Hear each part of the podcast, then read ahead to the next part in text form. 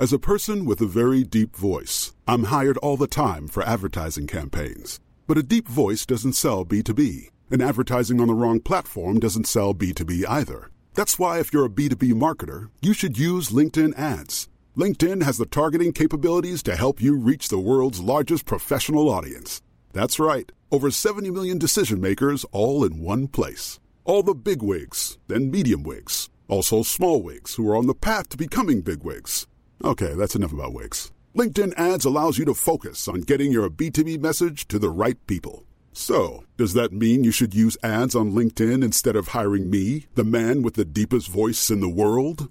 Yes. Yes, it does. Get started today and see why LinkedIn is the place to be to be. We'll even give you a $100 credit on your next campaign. Go to linkedin.com slash results to claim your credit. That's linkedin.com slash results. Terms and conditions apply. Hey, I'm Ryan Reynolds. At Mint Mobile, we like to do the opposite of what Big Wireless does. They charge you a lot, we charge you a little. So naturally, when they announced they'd be raising their prices due to inflation, we decided to deflate our prices due to not hating you. That's right. We're cutting the price of Mint Unlimited from $30 a month to just $15 a month. Give it a try at mintmobile.com slash switch. $45 upfront for three months plus taxes and fees. Promo rate for new customers for limited time. Unlimited more than 40 gigabytes per month. Slows. Full terms at mintmobile.com. The Opinion Line with PJ Coogan on Corks 96 FM.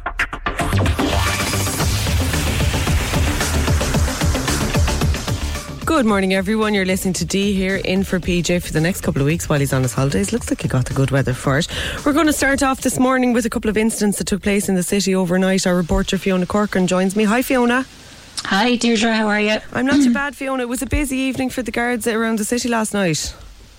That's right, Deirdre. And this morning, two men are in Garda custody being questioned in connection with two different assaults that happened in the city. The first assault happened yesterday, um, just before four o'clock, in between three and four o'clock yesterday afternoon at Dublin Street, which is just at the bottom of Dublin Hill in Blackpool. And a man was um, assaulted in an incident there and he received serious injuries. Now, it's understood that he received an apparent stab wound to his torso. So and emergency services and Gardaí were called to the scene, and paramedics worked on the man at the scene. And then he was rushed by ambulance to Cork University Hospital. Now, he was due to undergo emergency surgery there, uh, but his his injuries were described as serious but not life threatening. And Gardaí did launch an investigation. They sealed off the area and they spoke to people in the area at the time. And a 70 year old man was arrested a short time later, and he remains in Garda custody where he's being questioned this morning. Now, um, details of another assault emerged this morning. Um, this incident happened at Railway Lane, just off Brian Boru Street in the city, and it happened at around 20 past 10 last night, where a man in his 40s received non life threatening injuries in an assault. Now, the Gardaí didn't confirm details of that assault, but we understand that that man was um, beaten over the head with a crutch and he sustained serious head injuries. And he is currently in Cork University Hospital where he is receiving treatment for those injuries. And a man in his 20s has been arrested in relation to this, and he is currently being questioned by Gardaí, and investigations are ongoing in relation to this incident as well. I suppose just for either of those assaults, if anybody has any information that they think might be relevant to the Garda investigation, they can contact the Gardaí at any Garda station or the Garda confidential line. Okay, that Brian Boru Street incident, Fiona, that's not the first time that area, Brian Boru Street Railway Lane, has had a serious incident, is it? Um, I'm not sure, Deirdre. It's um, Is it that that area just as you, as you come from um, the railway station and you turn down left past the Leisureplex? There's been a couple of sexual assaults down on that Mm. There was, as gonna- well. Yeah. Um, there was an incident towards the end of last year where there was a very serious sexual assault on um, a homeless lady. I, I, I believe that a lot of people would congregate in that area for late night drinking sessions, and also there'd be a lot of homeless people in and around that area. Um, and there have been calls for um, something to be done, uh, you know, either installing CCTV or more Garda patrols in that area because, as you say, it is an area where there has been a number of serious assaults, um, both um, physical assaults and sexual assaults. Yeah. Um, so I suppose it is something that maybe with this latest incident that can be looked at by the authorities now going forward. Yeah, I hope so. Fiona Corcoran, thank you very much for that update. So um, you. if you do have any information on either of those incidents, you can contact the Garda Confidential line.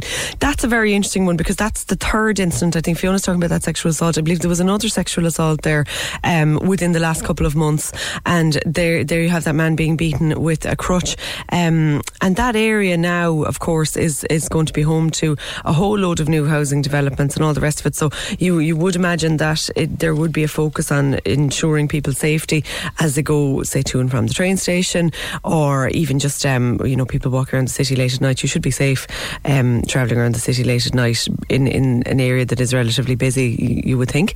Um, lots more in relation to um, the city streets and the city layout. I don't know if people have seen the Echo yet, but if you haven't, there's a very good um, summary of the new CMATS plan.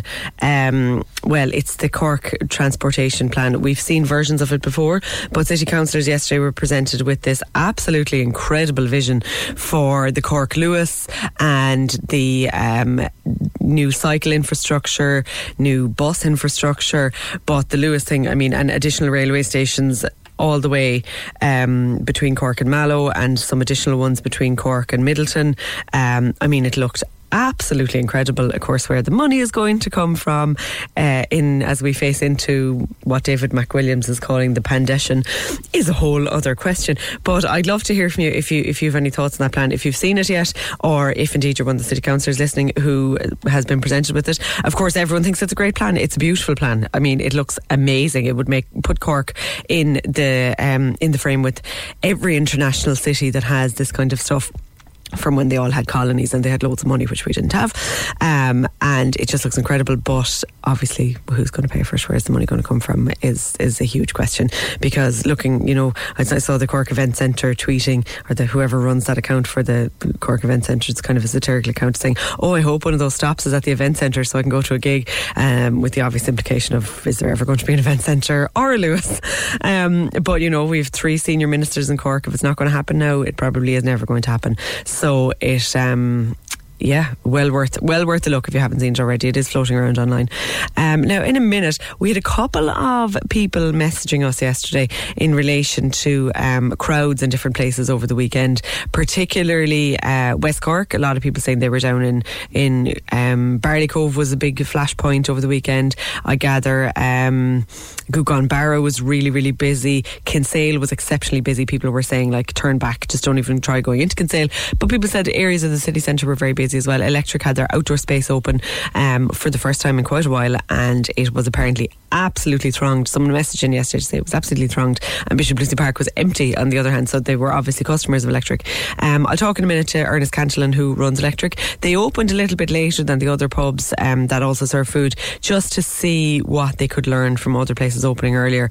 Um, so we'll see how that's going for them in just a moment. If you have any thoughts on this or anything else, 083 396 96 96 is the number you can text or WhatsApp. This is Cork's Gold IMRO award winning talk show. The Opinion Line with PJ Coogan. Text or WhatsApp now 083 396 96 96. On Cork's 96 FM. Ernest Cantillon, good morning. Hi, dear. How's it going? Not too bad at all. So you're back open. We are, yeah. Getting back. It's still a little bit rusty, but getting the hang of it. How's it going? What's the? How is it rusty? It's good. Um, I just, I suppose, match fitness like anything else. Um, we and you because of the social distancing crack, you can't probably have as many people in the kitchen as you need, Mm. and um, because of the regulations, the amount of bar food is through the roof because every table has to order bar food. Oh So right. the the first the mic- you know it's way easier to lash out, you know, two drinks than food. There's way more work and, and prep goes into food. Um, uh, so that um, I wouldn't say cut us in the half, but just thankfully we're we're busy enough, um, and uh, so the amount, the volume of food going out is is high, I suppose, and for well, the chefs are doing a great job. They spent four months just cooking for themselves, and now they're they're feeding lots of people. So just getting up to, to speed, that kind of crack, Yeah. as well as all the new kind of rules and cleaning and things you got to kind of remember. Is it of a massive amount of extra work, and it's like that point about the food? I, I hadn't actually, it hadn't occurred to me that you should produce a lot more food with a lot fewer people. Sure, of course, that presents challenges. Um, Yeah. Do you have to have extra people for the cleaning as well?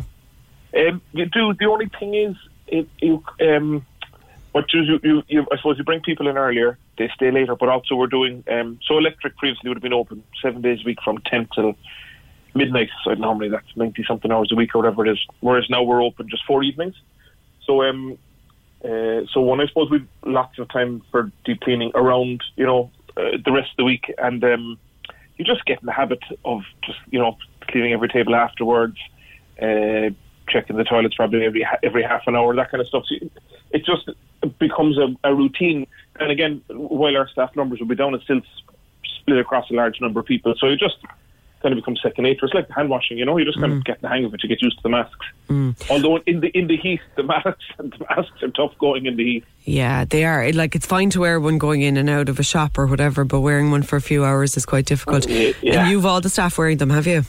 Yeah, we started with we started with visors just because I preferred the the communication with them, um, uh, and and um, kind of as a gang we decided um, we tried them on and they found the visor more comfortable. But uh, there was two things happened. One, um, over a long period of time, they got sick of the visors. They fogged up. They were comfortable on their part. They actually preferred masks. And as well, um, Dr. Nixon, Dan Touchman, he, he had a very good. Um, he gave me a good scientific un, uh, explanation that I could understand. Um, he said, like, basically, visors are, are made to protect your eyes. You know, like, this Yeah. isn't where they look the part. They're not doing what you want them to do. And um, so I went back to the staff that information. I said, okay, geez, we didn't know that. Because I'll be honest, I didn't know that. Yeah. We thought, you know, um, and because we opened later, we're kind of copying other places. Um, and I suppose, even naively, I was saying what I thought worked, but I didn't have any, you know, medical Yeah, of course. backup for that. Yeah, and it's So- funny, so kind the of everyone is just yeah. feeling their way through it, aren't they? Yeah, it, it, it's funny. I one big thing I think about the um, the masks or the visors is I've been in places that do and don't have them, and um, it it hasn't bothered me either way really. But certainly when you walk into a place and you see the staff wearing them, I think it sets that tone that okay, you know, we're taking this seriously. Yeah. Um, it just you you definitely are a bit more subconsciously comfortable there. I think. I think so, and I think it would give you more confidence maybe to know that they're cleaning the place adequately and stuff like that as well. If, um, if, if as you say, you see that signal of it being taken seriously. In terms of customers, then obviously you've people coming in eating and drinking, so they're not masking up, of course. No, um, so but um, I, I suppose we're lucky, particularly in electric. Um, we had the room across the two floors to space out tables, um, and electric has more windows than walls. So we, we uh, you know, just getting fresh air through the place isn't a problem. We're lucky the way that it's. It's just built like that. No, Yeah. having all the windows open in the winter might be a different story. We need to figure that out. Our heating will be through the roof. But look, uh, who knows where we'll be um, in the winter? Um, And it's funny, the outside area is an interesting one. So obviously, from a uh, an air circulation point of view, it's it's great to be able to eat outside, and we've been had had good luck with the weather. It was our first our first few days putting it out, and certainly, um, I'm glad we didn't put out the first week because just as you said, just trying to get up to speed and get comfortable with masks and visors and figure all these things out, and also the volume of food um, that's involved in it. But the small things that uh, I, did kind of a Facebook video on this, just things we wouldn't have thought of, like um, people who use the park use our toilets a lot. Is fine by me. We do well out of the toilets, you know, or do well out of the parks, they say? Yeah. And it's just kind of, you know, um, living, living, that kind of crack. But it, the contact tracing thing has thrown a spanner in the works. Oh, of course. Um, so I find myself, you know, having one of those signs the window saying uh, toilets are for customers only, and they're the kind of signs that I hate, you know, Yeah. that kind of crack. Um, so there's, there's, I- know it's a small thing, but there are these kind of just trade-offs little logistical just- things, yeah. Yeah, um, and I, I, you know, I, I think most people when they see the sign, they think, "Geez, that's a bit small-minded," you know, uh, Mm. may- maybe read too much in, but there's just things like that that that wouldn't sit right with you, but they're just these trade-offs that you make. Yeah, it's, do you know something? It's a thing that it always strikes me about a business that those signs really set the tone. Um, there's a Yeah. business not a million miles from where I live where they have about, and at, at, in normal times, now nothing to do with coronavirus, there's about seven signs before you go in the door warning you about different things. Like, don't bring ice cream in here from somewhere else. Don't bring this. Only food on the premises. Toilets for customers only. And literally, like I'd have been going there with no intention of doing any of the uh, above things, but it would would actually totally put me off. Like to you as a as a business owner, that sense of welcoming people, um, like obviously that's something you're, like, yeah, that's what Yeah. you're supposed to be doing. Yeah, like you're conscious of that. And has the coronavirus really changed that? And you know what? It, it, I don't think it has. I was nervous that it would have. Um, and, and two things. One, we made a decision not to get too space suity, you know, like in the scene in ET. So while wearing masks, I think it's still it's a relatively normal environment. Um, but also, I think people were just so glad to get out. Um, you know, they're willing to meet in the middle, and, and I think that when people are, if people are excited about going out, that's half the battle. You know, somebody wants to be there, and that feel good. It's still a novelty going out. I think people are going to be out less often for lots of reasons. So I think they're going to enjoy it more, which makes our job way easier. You know, um, when uh, when you know when you're looking forward to an occasion, you kind of have in your head that going have a good time before you even get there. Uh, and there is um, there's been a lovely atmosphere. To be honest, I thought it would be kind of tense, and I was worried about it, but it's Yeah. not that way at all.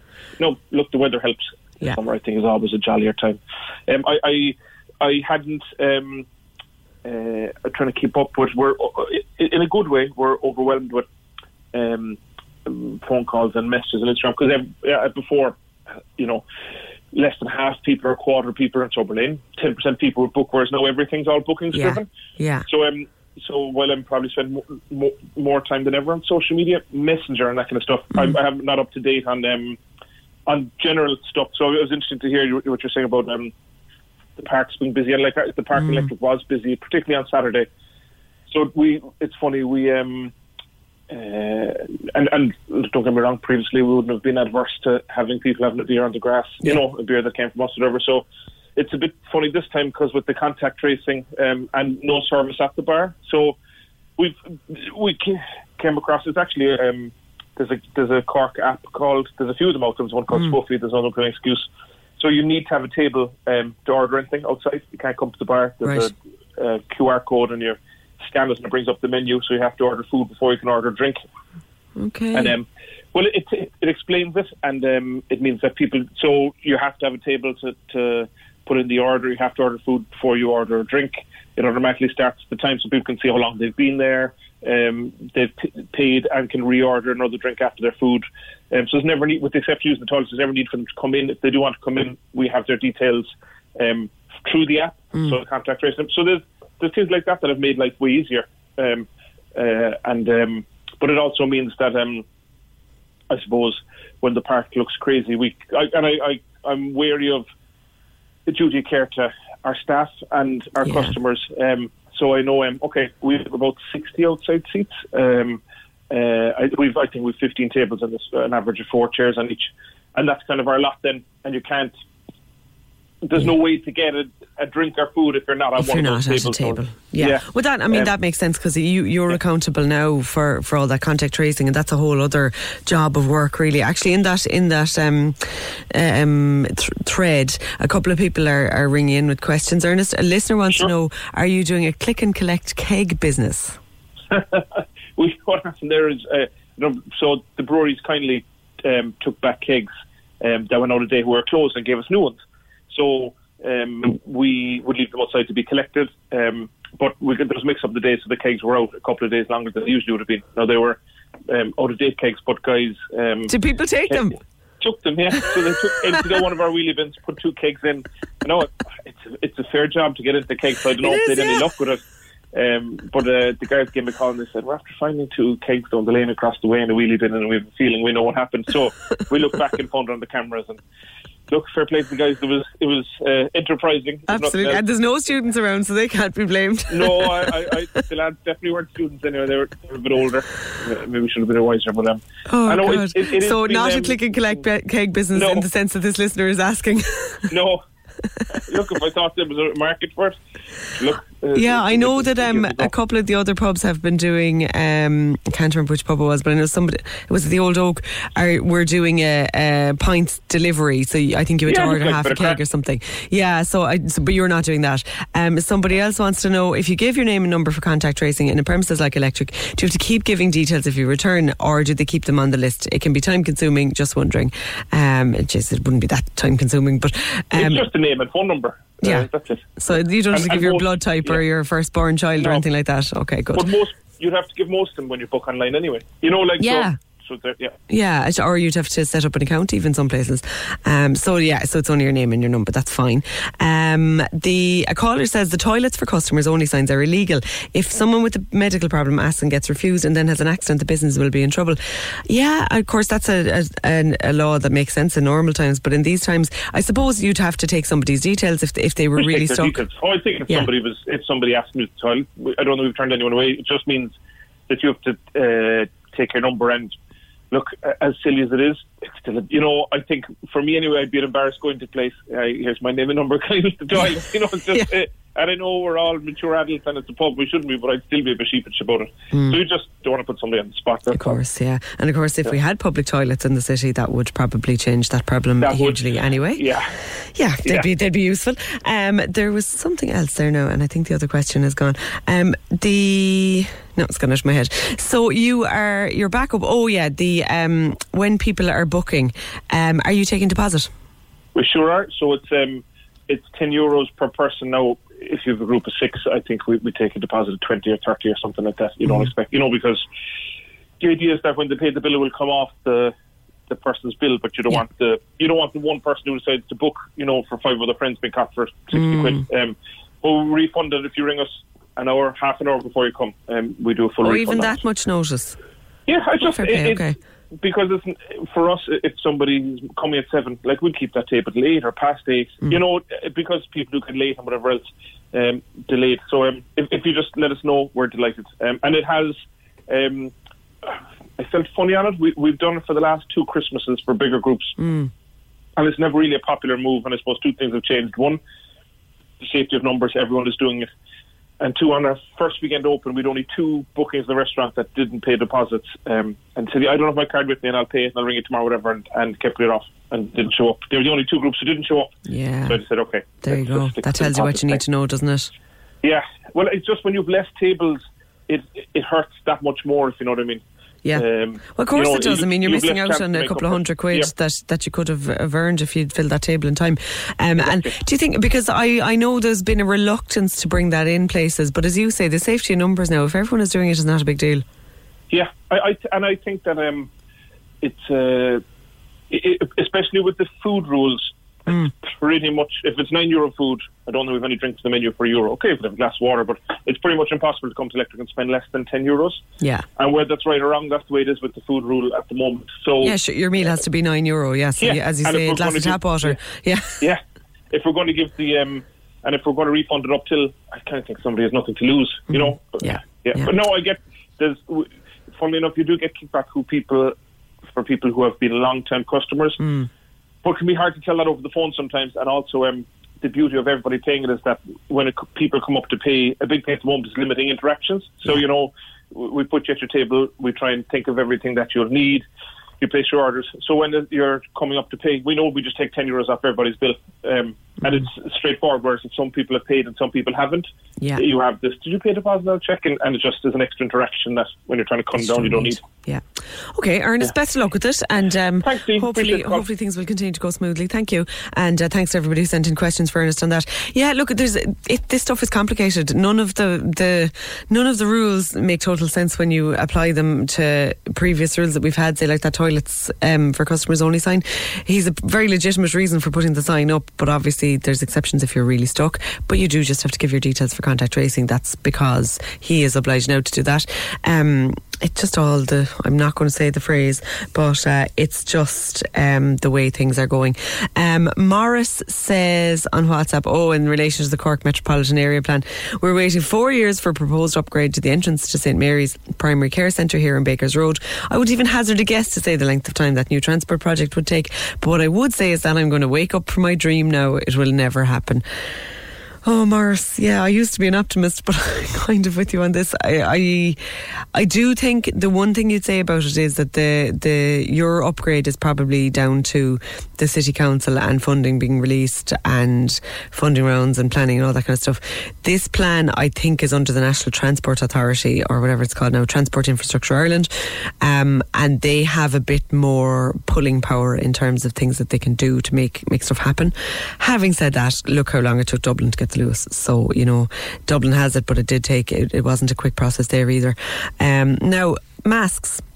I was just in the coffee shop this morning getting my cup of coffee as I always do every morning, and um, there, me and one other person were wearing masks. Now you're not obliged to wear a mask in a coffee shop, but you are now obliged to wear them on public transport and in shops. I tweeted about this uh, this morning, and somebody came back to me to say he was on uh, the 220 and um, last night, and there was nobody on it. uh, One person out of five, including the driver, um, wearing a mask, um, and he was a bit shocked at that. And so obviously that mandatory thing is not getting through to people. Willie O'Brien from Spar and MacCurtain Street will talk to me about that in a moment. Fergal tells me you are obliged to wear it if it's a takeaway. Sit down customers are not obliged. Fergal, I did look at the NEFIT rules or the NEFIT guidance on the website this morning, and all it says is retail. It actually doesn't say. Um, anything about takeaways because that's what that was my impression as well. I thought any premises that you were going into, um, that you were going into and coming out of, you were supposed to wear them even if it wasn't mandatory. But it doesn't specify anything about takeaways. So maybe if you can find me a link on that, I don't know. Um, but it is a bit confusing. But Willie maintains that people are not wearing them into Spar. Um, so we'll talk to him about that in a moment. And I'd love to know: Are you wearing it? Do you have a problem wearing it? Is it a question of just working it into your routine? I think that's a bit of it for some people. Just getting organised for it is a bit of work. Um, let me know. 0833 96 96 96. Face coverings are now required in public transport. Face coverings will also be required in shops and shopping centres. Uh, regulations with details on enforcement are in the process of being drafted. This um, is on the gov- government.ie website and it was last updated on the 20th of July, which is yesterday. So the regulations are in the process of being drafted. Wearing a cloth face covering is also recommended in situations where it is difficult to practice social distancing, for example, in shops. Wearing of cloth face coverings may help prevent people who do not know they have the virus from spreading it to others. Um, so it's so face coverings are required on public transport. So required. Now it doesn't say mandatory, it doesn't say compulsory, but it says required. Um, it's recommended in the following. So it's required on public transport. So that's a definite. Wearing of face coverings is recommended in the following circumstances when staying two metres apart from people is difficult, for example, in shops or shopping centres, by people visiting the homes of those who are cocooning, and by people who are being visited in their homes by those who are cocooning. So, shop, for example, in shops or shopping centres is recommended. Um, so that's Willie O'Brien from Spar is on the line. Willie, was Hi, that your Deirdre, how are you? understanding? How well? are you? I'm sorry for the delay there. Holds here Quite to right. You interrupt. Holmes, you're playing there, and he's one of my favourite musicians, so I was very happy to So you're happy out. Well, that's your way. um, that guidance is very wishy-washy still, isn't it? Yes, it is. It is definitely wishy-washy, and I think people, how people are responding is in a sense wishy-washy also because um, what we have found is that maybe 20 stroke 30% of people are aware of coming in. They're conscious of it, they're aware of it, but um, that, that otherwise, um, you know, life goes on as normal. I'm afraid that's the way it is. You know, and I think in some way, someone said to me yesterday, it'll probably be self-governing that people maybe with time will say, "Where's your mask? Where's your mask?" It's not necessarily because, in a sense, we're not police. You know, we're there to do a job, and if we stopped everyone crossing the door yesterday that didn't come in, we must close the door. Yeah. Simple as that. Yeah, it's like it's very difficult for people working in um, in retail or in any frontline job where you're dealing with a lot of members of the public. Like we saw yesterday. There was an outbreak on the construction site in Dublin. There was an outbreak on in a fast food restaurant, I think in Kildare. Um, like there are these outbreaks going to happen, and this, these are the exact situations they're going to happen in. Where, for example, say Ernest was talking about say kitchen staff, and you know, in a busy kitchen or in your deli, for example, it's pretty much impossible for people Oh yeah, to keep two people meters each other. apart. Well, actually, and, and in fairness to my own people, I have to say one thing about them.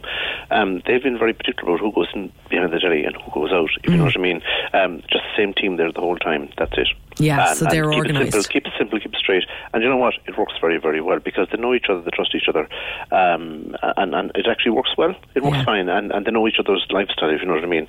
Um, they, they they live kind of, you know. They live regular lifestyles, therefore they know what each other is doing. and They're they not out at house parties trying to Oh give each no, other no, COVID. no, no! Wait until COVID is over for that. yeah, exactly.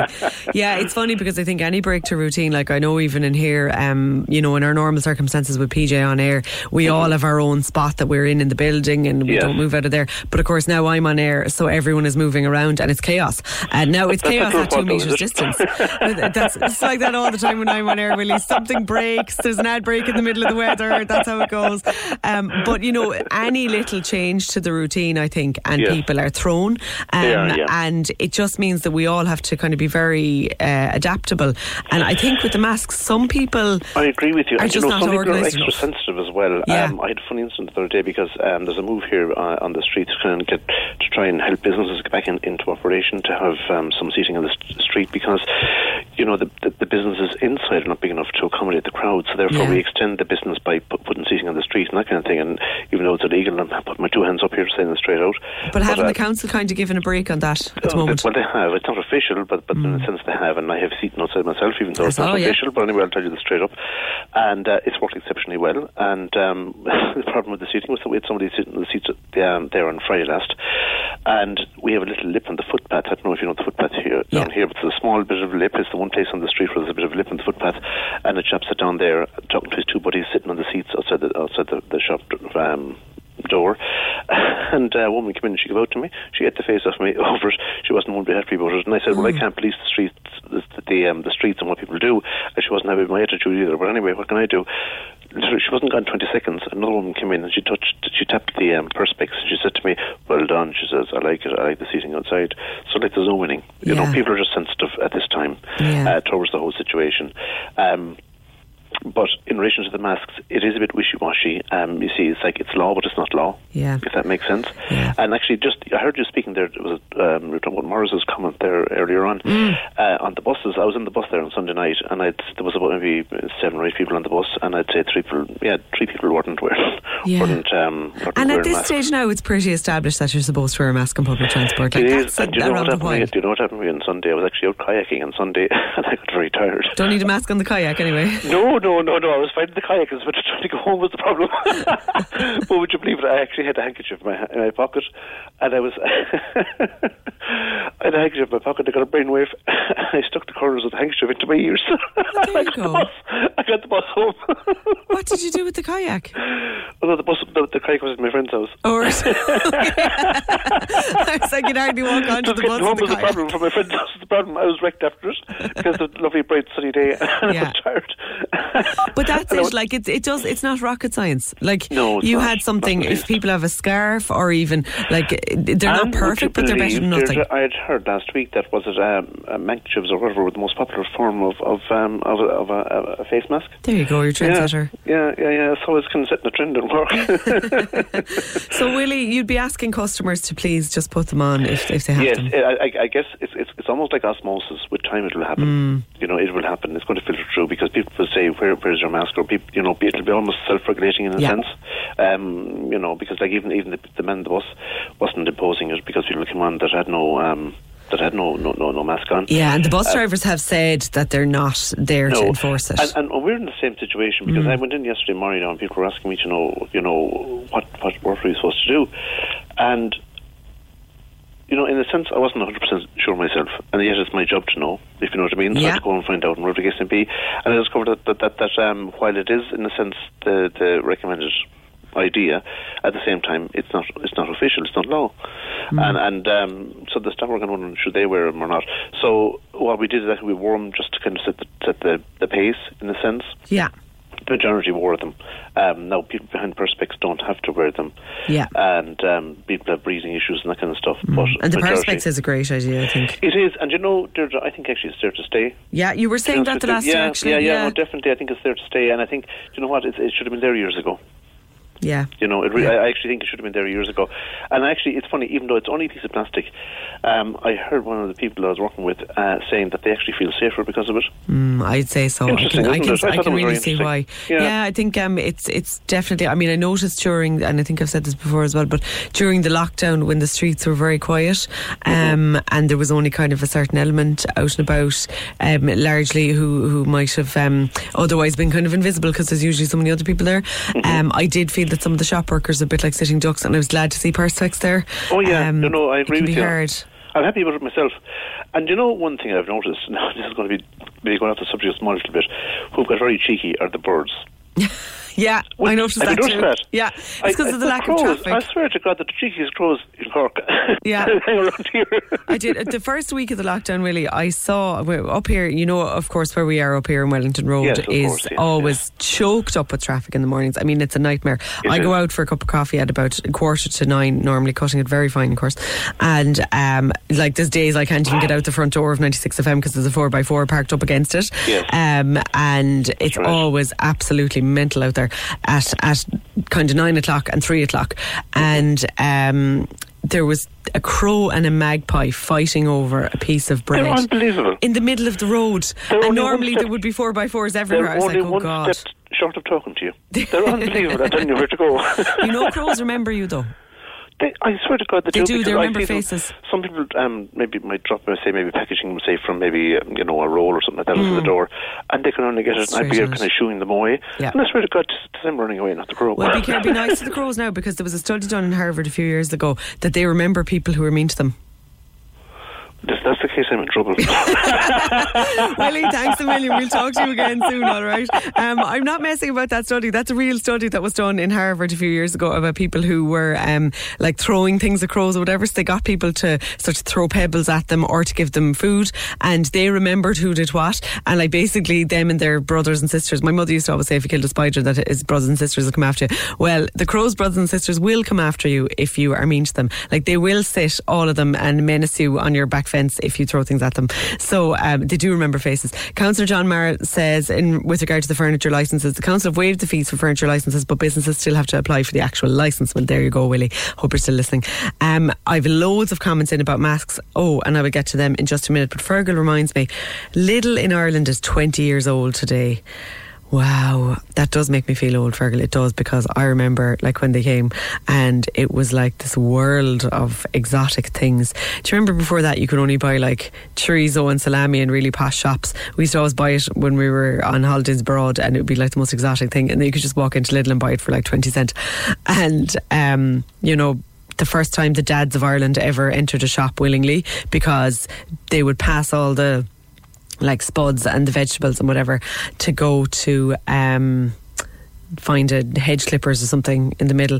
Like it was their first their first time um actually you know, enjoying shopping. I think uh, he's Katie is laughing at me saying Katie's only a young one. Katie, you're only as old as Lidl in Ireland. She's like, oh my god, there was no chorizo. Well, there was, but only like Marks and Spencers, and she nobody could afford to go there. So, uh, like, it did exist, but I think I had only had it once or something before Lidl came. So Lidl came, and we all ate uh, cured meats every day, uh, like foreigners for our breakfast, and it was amazing. Um, so yeah, I mean, I personally am very God, it's 20 years old. Yeah, it's a long time.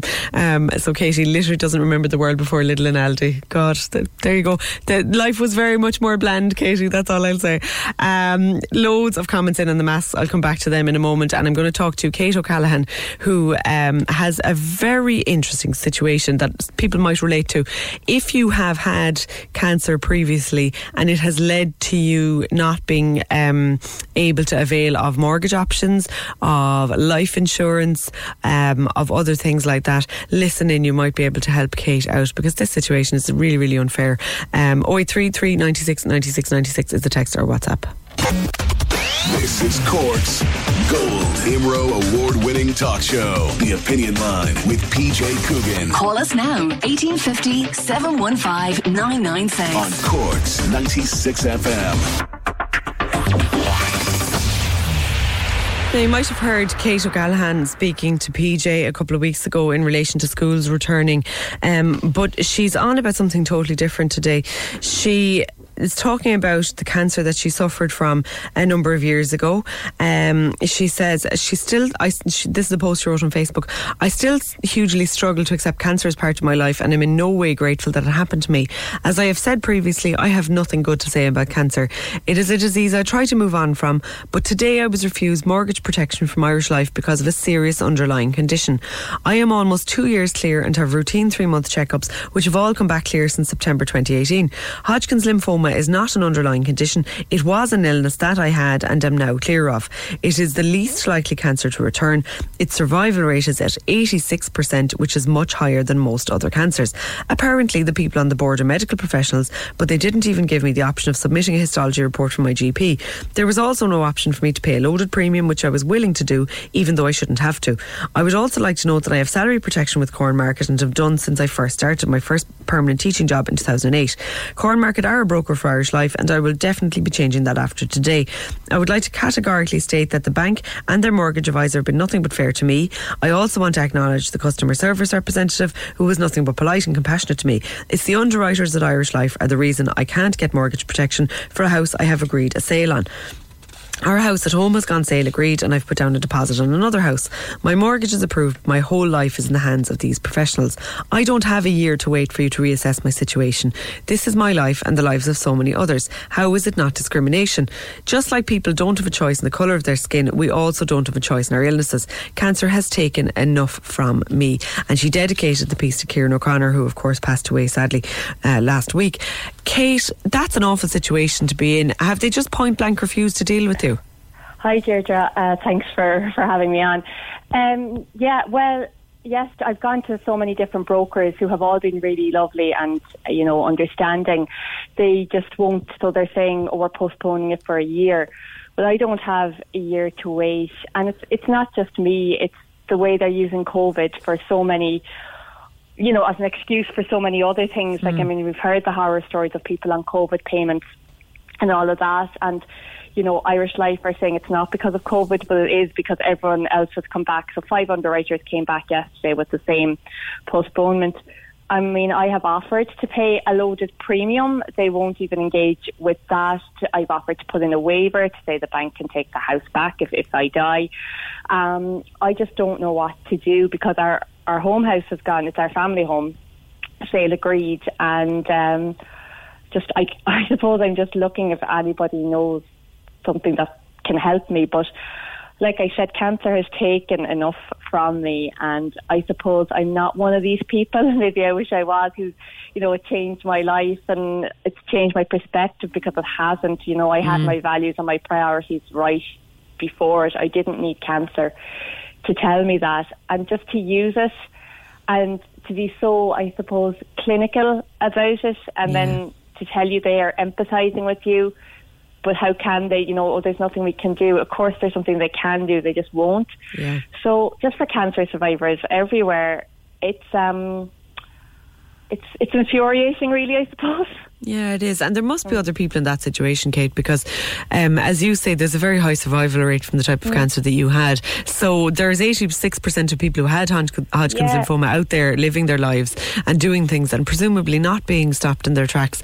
Have you approached other um, insurers? I've gone to all the brokers. So yesterday, so there's Nick McGowan in Lion.ie who a lot of people recommended. Yeah.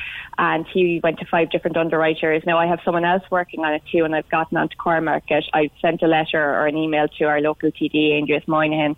I'm doing everything I can. Like I don't want to be going to the media, but I just feel I have to, not just for me, but for cancer survivors, you know, everywhere. It's distressing enough going through a disease. And just when you say it's actually, when I looked it up again on cancer.net, it's 87% survival rate. And if it's caught in the early stages, and mine was, so if it's caught in earlier limited, it's stage 2A where I was at, there's a 92% survival rate. So what I've been you know, told back as, oh, it's the other 8% or the other 14%. Yeah. And you have doctors reassuring you that the recurrence is very low as long as you keep up your checkup, and you have someone else saying how high the recurrence is. So it's, it's brought back horrible memories from two years ago as well Yeah. over the last few days, you know. Um, it's just so, like, so my mortgage is approved. I've saved for years to get to the point where I actually had a deposit, and, you know, I'm, it, I'm doing it on my own.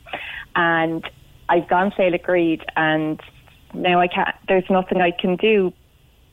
Like, our house at home is, you know, and I know like the, I'll have to probably if this doesn't go through rent for a year, but I've done that for years, Deirdre, and I don't mm. want to do it again because that's my deposit. God, that's ten grand of my deposit then gone. I just surely someone can do something, and how is it not discrimination? There's nine grounds for discrimination in Ireland. How isn't an illness one of them when you have absolutely no choice in contracting it? Mm. Yeah, it's very um, it's very unfair. Now, Lion.ie was where we were going to send you as well because they had been recommended. Um, we, we have a colleague here who, in a past life, sold life insurance, so he knows these things, and that's where he would have sent you to. Now, I know from personal experience, Kate, of of trying to get a mortgage that sometimes it takes somebody who really will fight for you internally in a company. Um, Yeah. I know to get our own mortgage, our our um, bank had to go to five different underwriters in Germany because we were Yeah. such a huge risk, um, having made every mortgage payment on our previous house and looking for a very tiny amount extra. So I actually, while it's not the same situation, um, I I know exactly how frustrating it is to be refused when you can't see any reason for it. Um, And I know that all that happened was they went out, they thought outside the box with who they went and talked to, and they don't habitually do that. They just Yeah. go to the same tree, or like like people getting three quotes for something. They go and get Yeah. their tree, and then they're done. Um, I'm going to um, keep you, Kate, after the news, okay? Because I want to come back on this in case Okay. anybody, uh, there is somebody on the line there, in case anybody has any advice for you, or anyone has been in this situation and has dealt with it, because um, you couldn't be the only person. So if you have advice for Kate, 1850 715 996 is the number to call, or you can text or WhatsApp us on 083 396 96 96. The Opinion Line with PJ Coogan on Corks 96 FM. Now, before the news, I was talking to Kate O'Callaghan about her situation with regard to life insurance. She had cancer, uh, Hodgkin's lymphoma, a couple of years ago. She's recovered from it. It has an 87% survival rate, and um, she can't understand why she isn't being given life insurance so that she can avail of the mortgage approval that she's already got. Uh, Kate, that's a fair su- summary of where you are, isn't it?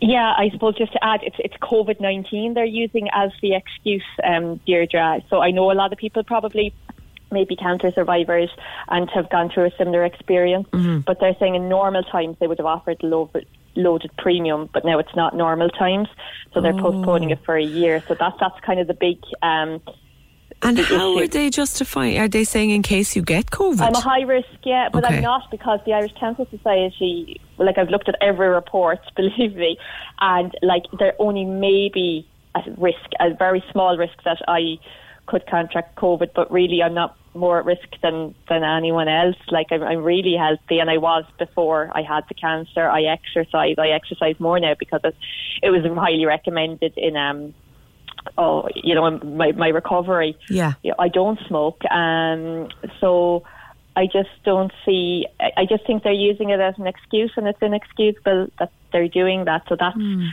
that's what they're um, citing now. Irish Life are saying this isn't the case; that it's just the cancer. But every other writer has said that, and to be honest, I I believe that it is that is the reason with Irish Life as well. Yeah.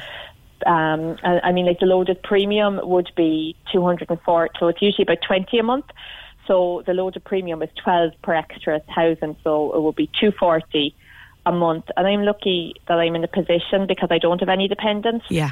and that I'm working that I can, can offer to pay that, but they won't even they won't engage with me it. about that. You know, I think I'm being more than fair. And, you know, And you have offered that the bank can take the house if something Yeah. does happen to you. yeah, the, the, the bank just you have to have mortgage protection t- to get a mortgage. Like, you know, I'm offering.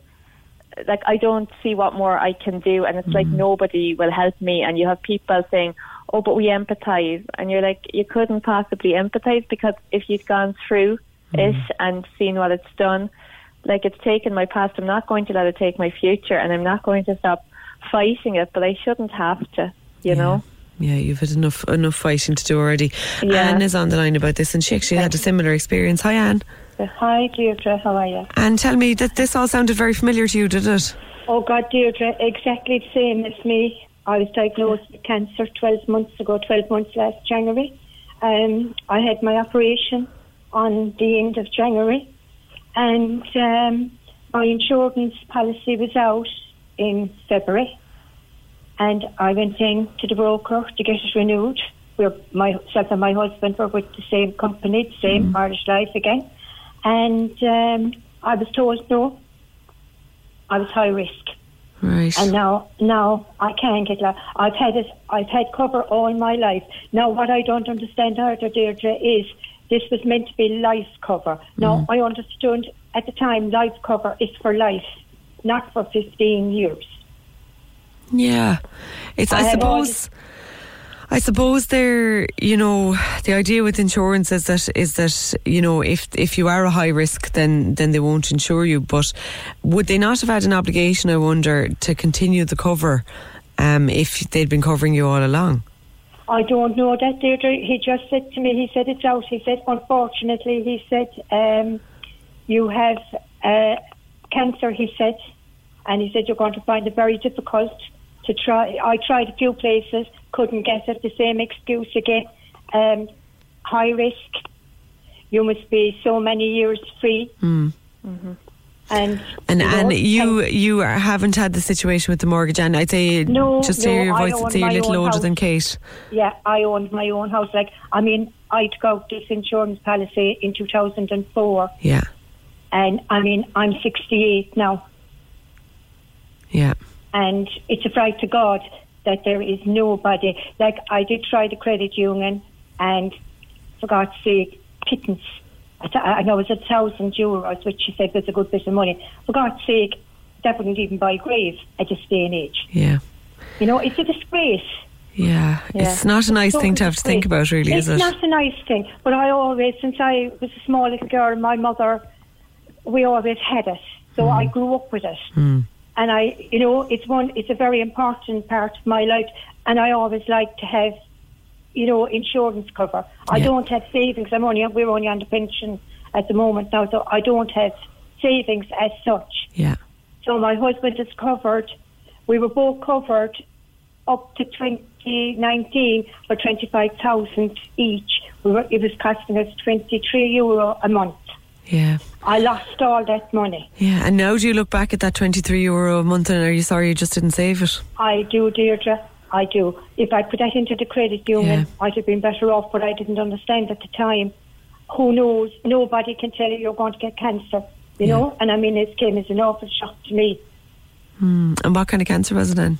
I had it in the lining of the womb, Deirdre, so Oh, that was everything. Yeah, that's tough. You but know- are you fully recovered? I'm I'm grand, thank God. I am. I'm very good. Yeah, I'm up and down, as you know yourself. You've been up and down for five years, Yeah, so I'm very good. They're very happy with me and very pleased with me. Thanks with God. that's great. Yeah, And but it's uh, a tough full situation, Anne. It is. It's very difficult when you can't get cover. Yeah, Like if there is any insurance company out there willing to take us on, I'd have no problem talking to them. Okay, and thanks Yeah. for that. Um, thank you very much, and, and thanks, Thanks for sharing your, your experience. Thank you very And much. it was Irish Life as well with Anne. Kate, I mean, you're I suppose you're at a different stage of life to Anne. You're only yeah, are you only I, in your thirties? completely. I'm yeah. I'm 34. Um, but like I mean, that's just disgraceful as well to have it all her life. And then because you know she said life should it should mean life. I mean, they want you to go with their companies, but then as soon as you're a risk, it's like as I said to my friend yesterday, it's like you're damaged goods, and Yeah. it's, it's so insulting. And you know, to not even negotiate something with me, to not even talk to my GP to give the histology mm. report. Like, I mean, I'm living a full. Like, I'm. I went back to work. So my radiotherapy finished on the 5th of September 2018. I was back in work on the 19th of September, and I haven't been out a day since. Well, Yeah. apart from I know we were out this year with COVID and whatever. Yeah. And um, I don't think I've been sick like in a day. I, I just think like anyone is at risk. You know, someone could go out, God forbid, and be knocked down in the morning. Like we're all at risk. And then But the thing that gets me about this, Kate, is that when you look now at the survival rates for cancer, for all types of cancers, Mm. I mean, um, you hear like years and years ago, people heard cancer and they just thought one thing. But these days, like, look around you at, you know, after people are a particular age, Yeah, and, you know, at and- least kind of half of people have had it at, at some stage or another. Yeah, like I'm 34, and three of my friends, like two girls I was in school with, actually got it the same cancer. We were all in the same year now, but they got it when they were 17. Wow. And they're they're perfectly okay. I just finished treatment, and my friend, who was also 31 at the time, got breast cancer. So, like, I mean, we're young, but we've all made full recoveries, thankfully. Yeah. And you know, it's um, I mean, the treatment now is. Re- is improving year on year. And I mean, I know we're talking about doctors and nurses being heroes lately, but I mean, they're heroes all the time. And when I was dealing with the UH, I mean, each one was nicer and more professional than the other. And like, they're absolutely brilliant. Like this strikes me, Kate. I'm just sorry. I just looked up that statistic to make sure I wasn't talking to my hat, Yeah. and it's one in two people in Ireland will develop cancer in their lifetime by 2020. Yeah. So half of all Irish people will have cancer. Very few, relatively, I think, of those people will will um, will die from it. Certainly at a young age or the first time Yeah. or whatever, you know. Yeah. Um, so there's so many people now who have survived cancer, or who are living with a form of cancer that you might live with. Yeah. Um, are they all now to be refused any type of cover? You see, I don't know, uh, Deirdre, is it because the tumour was on my lung? Um, it wasn't in my lung, it was on my lung. Mm-hmm. Um, i- is that a, reason that they're pushing me a high risk? But the tumour is gone. Like I've had all my scans, my bloods are every three months. I've never missed a checkup. Everything has come back clear. I mean, I'm willing to pay more. I, I just think it's it's just not right what they're doing. And like even in car insurance, there's um they have to give you a quote. There's some declin- declined cases agreement with mm. motor insurance, but that's not the case with mortgage protection. And there should be, you know, I mean, it's mortgage protection. There should be protection in place, you know, for for cancer survivors or anyone with an under, not just cancer, any underlying illness, because. Like I said, it's it's not a choice that Yeah. we made, but why are we still paying the price for it?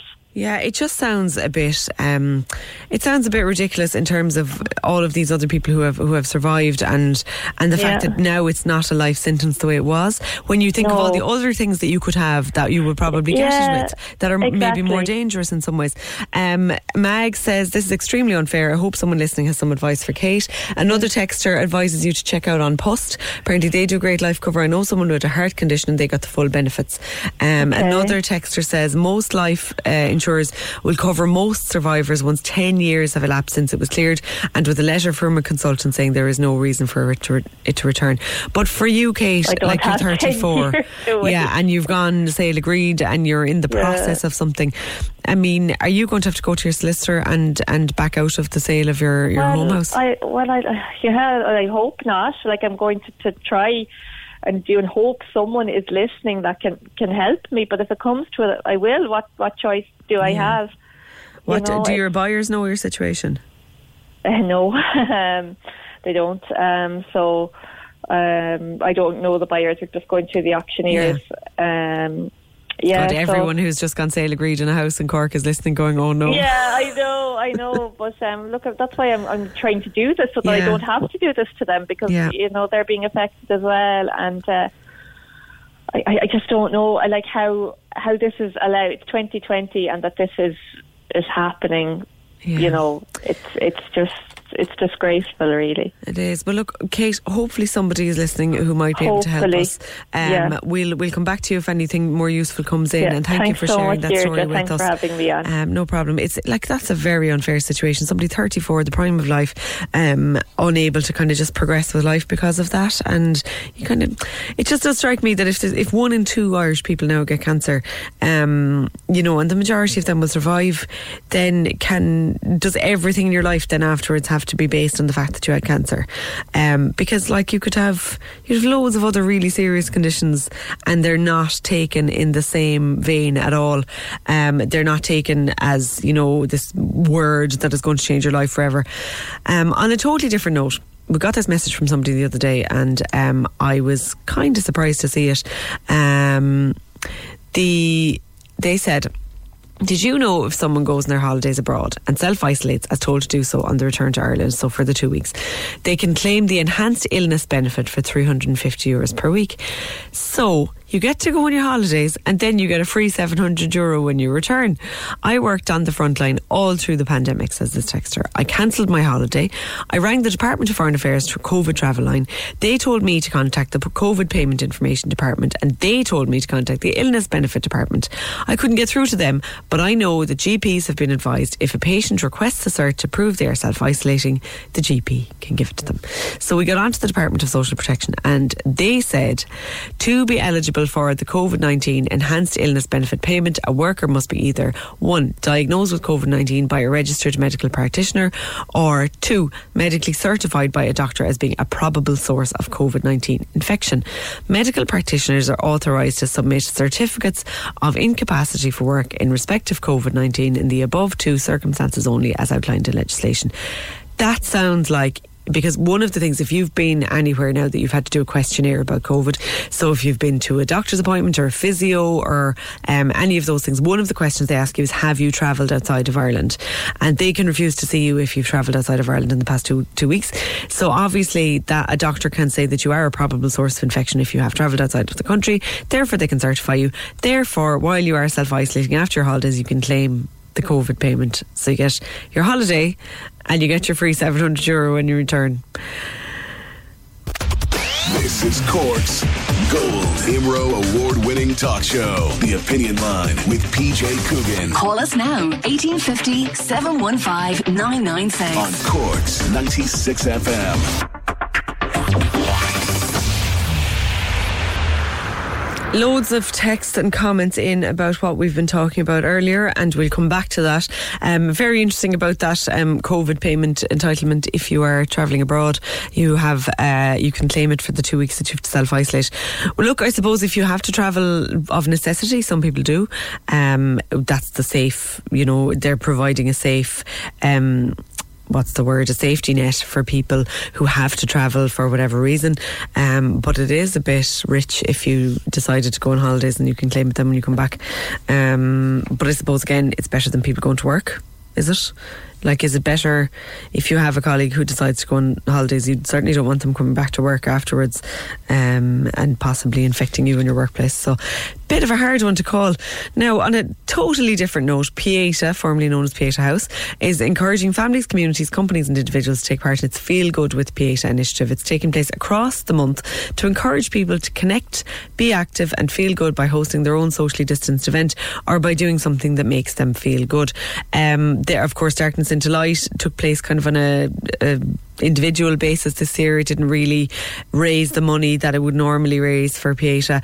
Uh, we had spoken on the show at the time of the huge cutbacks that were being made across the organisation, and we had spoken to Chris, I think what his name was, one of the councillors there who believed that some of these cutbacks were kind of planned anyway, and that um, they were part of the rebrand, that a lot more of the activity was going to be taking place online and less of it in person.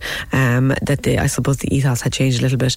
Um, but nonetheless, it's it's a charity that is really, really close to the hearts of an awful lot of people in Cork. And one of them is Sabrina Hill, who's on the line. Hi, Sabrina, how are you? Say hello to a new era of mental health care. Cerebral is here to help you achieve your mental wellness goals with professional therapy and medication management support. 100% online.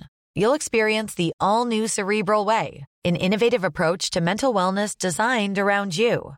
You'll get a personalized treatment plan from a therapist, prescriber, or both in a safe and judgment free space.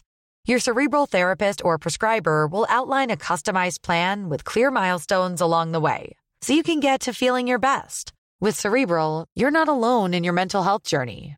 We're here to empower you to live a fulfilling life.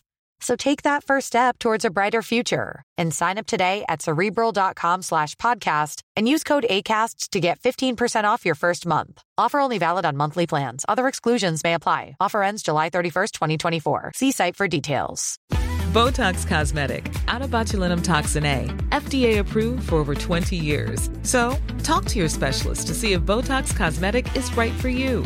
For full prescribing information, including boxed warning, visit BotoxCosmetic.com or call 877-351-0300. Remember to ask for Botox Cosmetic by name. To see for yourself and learn more, visit BotoxCosmetic.com. That's BotoxCosmetic.com. As humans, we're naturally driven by the search for better. But when it comes to hiring, the best way to search for a candidate isn't to search at all. Don't search, match with Indeed. When I was looking to hire someone, it was so slow and overwhelming. I wish I had used Indeed. If you need to hire, you need Indeed. Indeed is your matching and hiring platform with over 350 million global monthly visitors, according to Indeed data, and a matching engine that helps you find quality candidates fast. Ditch the busy work. Use Indeed for scheduling, screening, and messaging so you can connect with candidates faster. And Indeed doesn't just help you hire faster. 93% of employers agree Indeed delivers the highest quality matches compared to other job sites. according to a recent Indeed survey. And listeners of this show will get a $75 sponsored job credit to get your jobs more visibility at Indeed.com slash podcast. That's Indeed.com slash podcast. Terms and conditions apply. Hi, Deirdre. How are you keeping? I'm not too well. bad at all. Of course, people know you better as Super Style Sabby. How are things going? Uh, they're going really great at the moment. I think we're all getting used to kind of coming out of lockdown and getting back into some bit of normality, if that's what you could call it. We're getting there. Mm. How, are- how are things with the business here? Copper has reopened, I assume, has it? It has reopened with a lot of restrictions. Um, uh, do you know what? It's been very, very stressful, if I'm honest. Um, the way we work has really, really changed. But I can't say enough about the public that have come into us and about my staff and everything. We've really pulled together and, and uh, getting, hopefully, we'll start getting back to more of a normal kind of a work day very, Yeah. very soon. Yeah, it's funny. I remember when the lockdown started and the, some of the anxious phone calls we were getting from people. People were, I mean, really, really terrified and justifiably so. We had seen all the pictures coming from um, Italy of, of morgues and of vans full of bodies and all the rest of it, and from New York as well. Um, but luckily, thank God, t- things didn't get to that extent here. But in some ways, I think the coming out of lockdown has holds just as much anxiety for people. Like for you personally, have you found it very stressful? I have found, uh, like, I, I think structure was taken off us. Mm. And, like, the world had structure put on us. And even when we were told we were going into lockdown, we were like, literally, there was another structure that was put on us. But when we were coming out, the fear of the unknown and everything that was surrounding us, I found that very, very difficult to work through because we didn't know what way we could open or and there was an awful lot of pressure as well from outside sources from people wanting to get their hair done and from let's say people in general. I find that there's almost a reverse coming out of lockdown. And that's why when I got involved with Pieta House, um, it was very important for me with the initiative that they were doing to mind each other's mental health. Because I felt even with myself, there has been some days there where uh, I feel like there's less care put on people because mm. we're kind of expected to nearly just supposed to get on with it just a little bit. And in, in that respect, I found that very, very stressful. Yeah, I mean, you mentioned there about people wanting to get their hair done. Did you get a lot of pressure from people who wanted it done during lockdown? I personally didn't, but then Deirdre, I'm online all the time ranting and raving. So I think I made it very, very clear about the importance of kind of like all of us needing to be really careful and to make sure that we're sanitized and that, you know, that we would open when Tony Holohan really kind of deemed us fit to be open. So kind of from that respect, I didn't. I did hear of so much of it around and very disappointingly I heard of a lot of people doing hair from home. Um, in that respect, I, I was disappointed to hear that. But sure, look, we're kind of on the other side of it now, and hopefully all of us will be healthy and safe and continue to, to be that way. Yeah. Yeah, it's a, it's it's funny because we got a lot, we heard a lot of that happening, but actually, certainly we didn't hear from anyone who said they had done it or who had availed of it. Um, so I kind of I, I wonder, but um, I, you would know from people's pictures, of course, if they had had their hair professionally done, whereas I wouldn't. Absolutely, there's a couple of people that were like, "Hmm, what have you yeah, done?" I remember we were at home watching the news during the lockdown. And We'd be watching different presenters, and sure, my roots are down to my ears. And um, watching them, my husband going, "She doesn't have any roots. Like, where, what's she doing?" and it's amazing that men would know. They were noticing it, yeah, Ah, yeah. Well, I think with the biggest thing with the hair through lockdown was that the shock for me was that the men were way more obsessed with it than the women. Absolutely. What I find funny now is Adam is a barber inside the salon, has clients coming in, and I don't recognise them. Genuinely, between masks now and floppy kind of wavy hair, I, Yeah. then they get their hair cut, and I'm like, oh my goodness, it's you. Yeah, well, it does uh, solve a lot of questions for me about you know the way you see those like hurling matches and football matches from the seventies, where all Irish men have curly hair, and then now you see them and they actually do have curly hair. They've just cut it all off. Yeah, I've always wondered thing. about that. Yeah, but um, going back to the, I suppose the mental health aspect of all of it, it- Yes. it has been very difficult and it continues to be challenging for people because, of course, a lot of the supports that were that people are used to are not there now. I know some of the, particularly like the community initiatives. Um, we've spoken to people like the Lantern Cork and other organisations Mm-hmm. where they're doing everything on the phone, they're doing things remotely. They've been there the whole time, but there's really no substitute for that.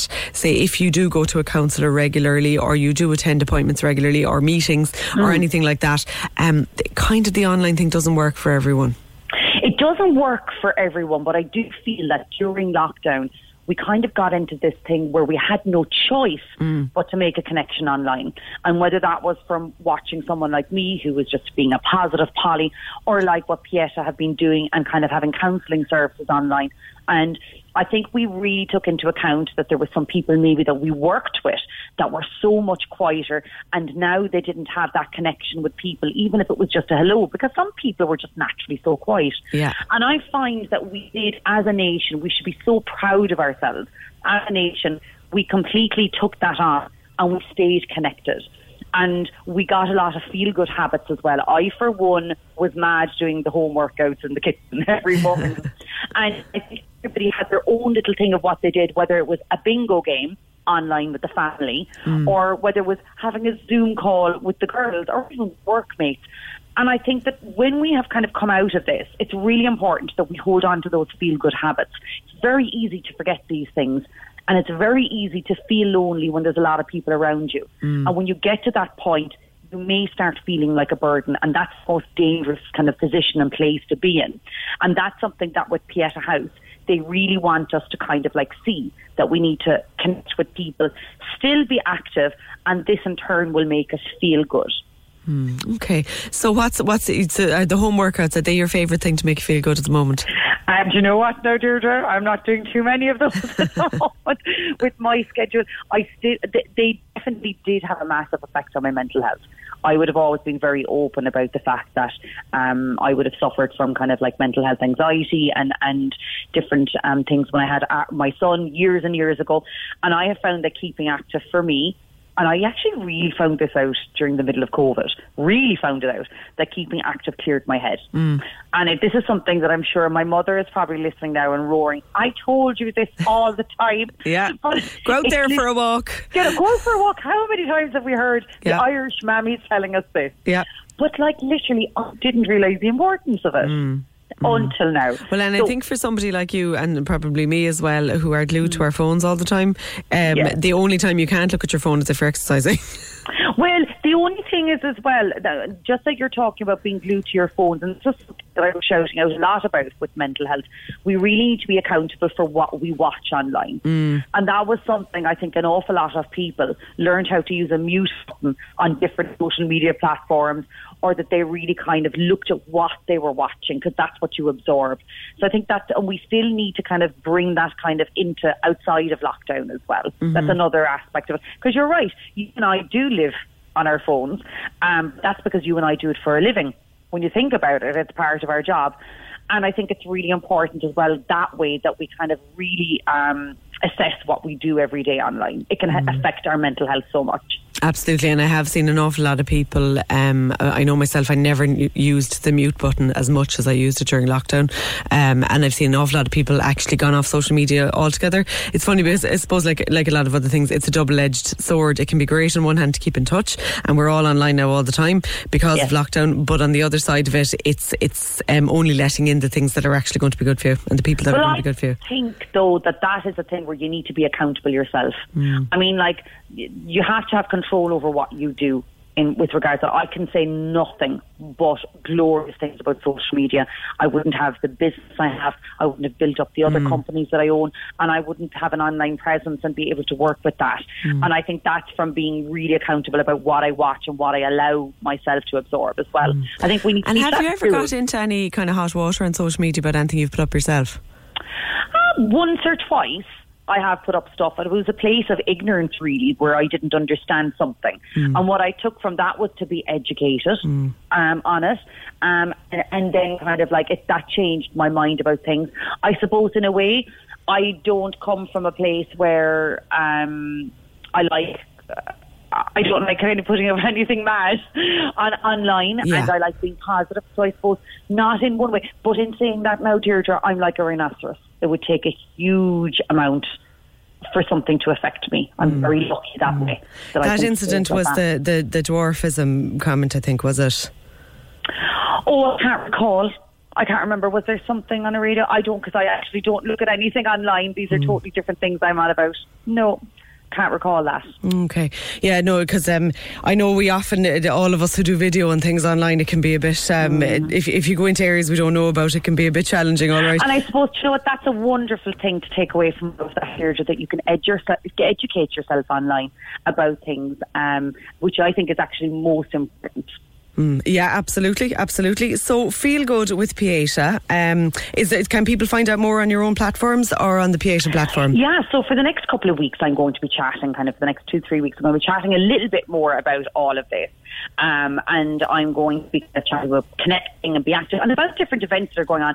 I actually am going to have a couple of events that I'll be announcing myself over the next week So I'm really looking forward Great. Well, we look forward to seeing more about that. Superstyle Sabby, thank you very much for talking to us this morning. No problem. Take care. Have a great Thank day. Thank you. You Bye. too. Yes, so there you go. Feel good with Pieta. So let us know what you're doing to feel good during this kind of post lockdown phase. I see loads of people are off out to the beach and going sea swimming and all of that. I actually saw this morning Steve Redmond, who is um, cheapers, I'd say he's Ireland's most um, decorated sea swimmer, um, has swam all the way to the Fastnet Lighthouse, which is incredible. He met jellyfish and minke whales and all sorts of things on, on the way there. We might try and talk to him maybe tomorrow on the show about that. Um, he's kind of a man of few words, but he does some incredible things. Um, for me, I have to say, swimming in the sea is the biggest thing, and I am not a daily swimmer. I can't face it every day, but I know once I get into the water, I'm like, oh yeah, why don't you do this every day? Every single time I beat myself up about not going more often, but I think it's a case of uh, doing something that you know you know will make you feel good, even if you don't want to get up and out and do it. I have a few more um, bits of advice for Kate, which I will come back to in a minute. And yesterday we were talking about. Um, disability services, day services, respite services, uh, special needs classes. All of these things are um, kind of still up in the air, finding out about um, what's happening with them. And parents, really, and carers are just at the end of their tethers. Um, Ger O'Riordan, who's spoken to us on the show before, is going to talk to me in a little while about that. If you have a family member or a loved one in um, some kind of a service that is operating, let us know. We'd like to hear about which ones are, um, or that isn't. Um, 083 396 96 96 is, six is the text or WhatsApp, or you can call the show on 1850 715 996. Now, yesterday we were talking about disability services, and I mentioned that as far as we knew, COPE were up and running, but it's a limited service within COPE that is actually up and running. Um, we got a couple of texts from people saying, Morning, Deirdre, we haven't any service yet from COPE, open very limited. We're looking at very limited service for September and we've no idea what's going to happen. Another texter said, just to say, COPE day services are far from open in that they're providing a very limited day service. One example is a day service in Glasheen, which provided services to over 120 people, now provide a service for up to six people per day. That is extremely limited. We got on to COPE and they said, we know, know the last few months have been extremely difficult for everyone. For so many people we support and their families, this time has been particularly challenging. A resumption and reconfiguration oversight group has been established within COPE Foundation, and this group is working on the phased reopening and reconfiguration of our services that were affected by COVID 19. A slow, considered resumption and reconfiguration of services based on government and public health advice is the only way to manage the next stages safely for everyone. So I think, like many bigger organisations that deal with groups of people, they just really don't know what's happening. Um, the public health advice is so. Um, I suppose it's still so very cautious about groups that you know, it's kind of amazing in some senses the creches have been allowed to reopen um, almost as normal. They're the only thing that has. Um, it was struck me this morning as I was coming in, you know, the schools, we're talking about schools, we still don't know, six weeks out from the school year supposed to be starting.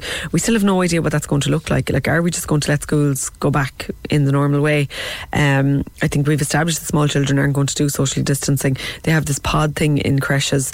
Um, but of course, in a creche, you have a very small pupil teacher ratio, whereas in schools, bigger schools, you know, um, primary or secondary schools, sure, you've 30 people in a room. In most rooms, you know, that's not a runner. But so we don't know. So I suppose with the day services, you have the same issues, really. Um, Ger O'Riordan, uh, we've spoken to Ger on the show before. Good morning, Ger. Morning, Deirdre. How are you? I'm not too bad, Jerry. Your son is, is 27 and he has a very severe Down syndrome, and he's been his day service is back all right in Lota. No, no, his day service is not back in Lota. He Oh, goes sorry, to Lota. okay. He's, he's, uh, he's, he, he's picking up every morning. He goes to Lota, but his day service is not back. He has nothing. So what are they doing when he's in Lota? You see, this class season in Lota is that they're all residential uh, uh, people with him. He's, not- he's the only person living at home. So Okay. They actually take him in on his own, but his services are not returned. So what He's they doing going- with him all day? They, they, they might take him for a spin, to spin here. They do their best for him, uh, uh, the hands off that they're still taking him, which they didn't have to. Just put one person with him to look after him. They, he might watch a video, he might go for a spin, he might go for a walk, but his services are far from back. Right. So he's the there. he's actually regressing at the moment. Yeah. So All things the like fantastic work there that was done by Focus, which is in Lota campus, Yeah. and Dr. O'Brien, uh, down through the years, are all gone now. He's lost everything.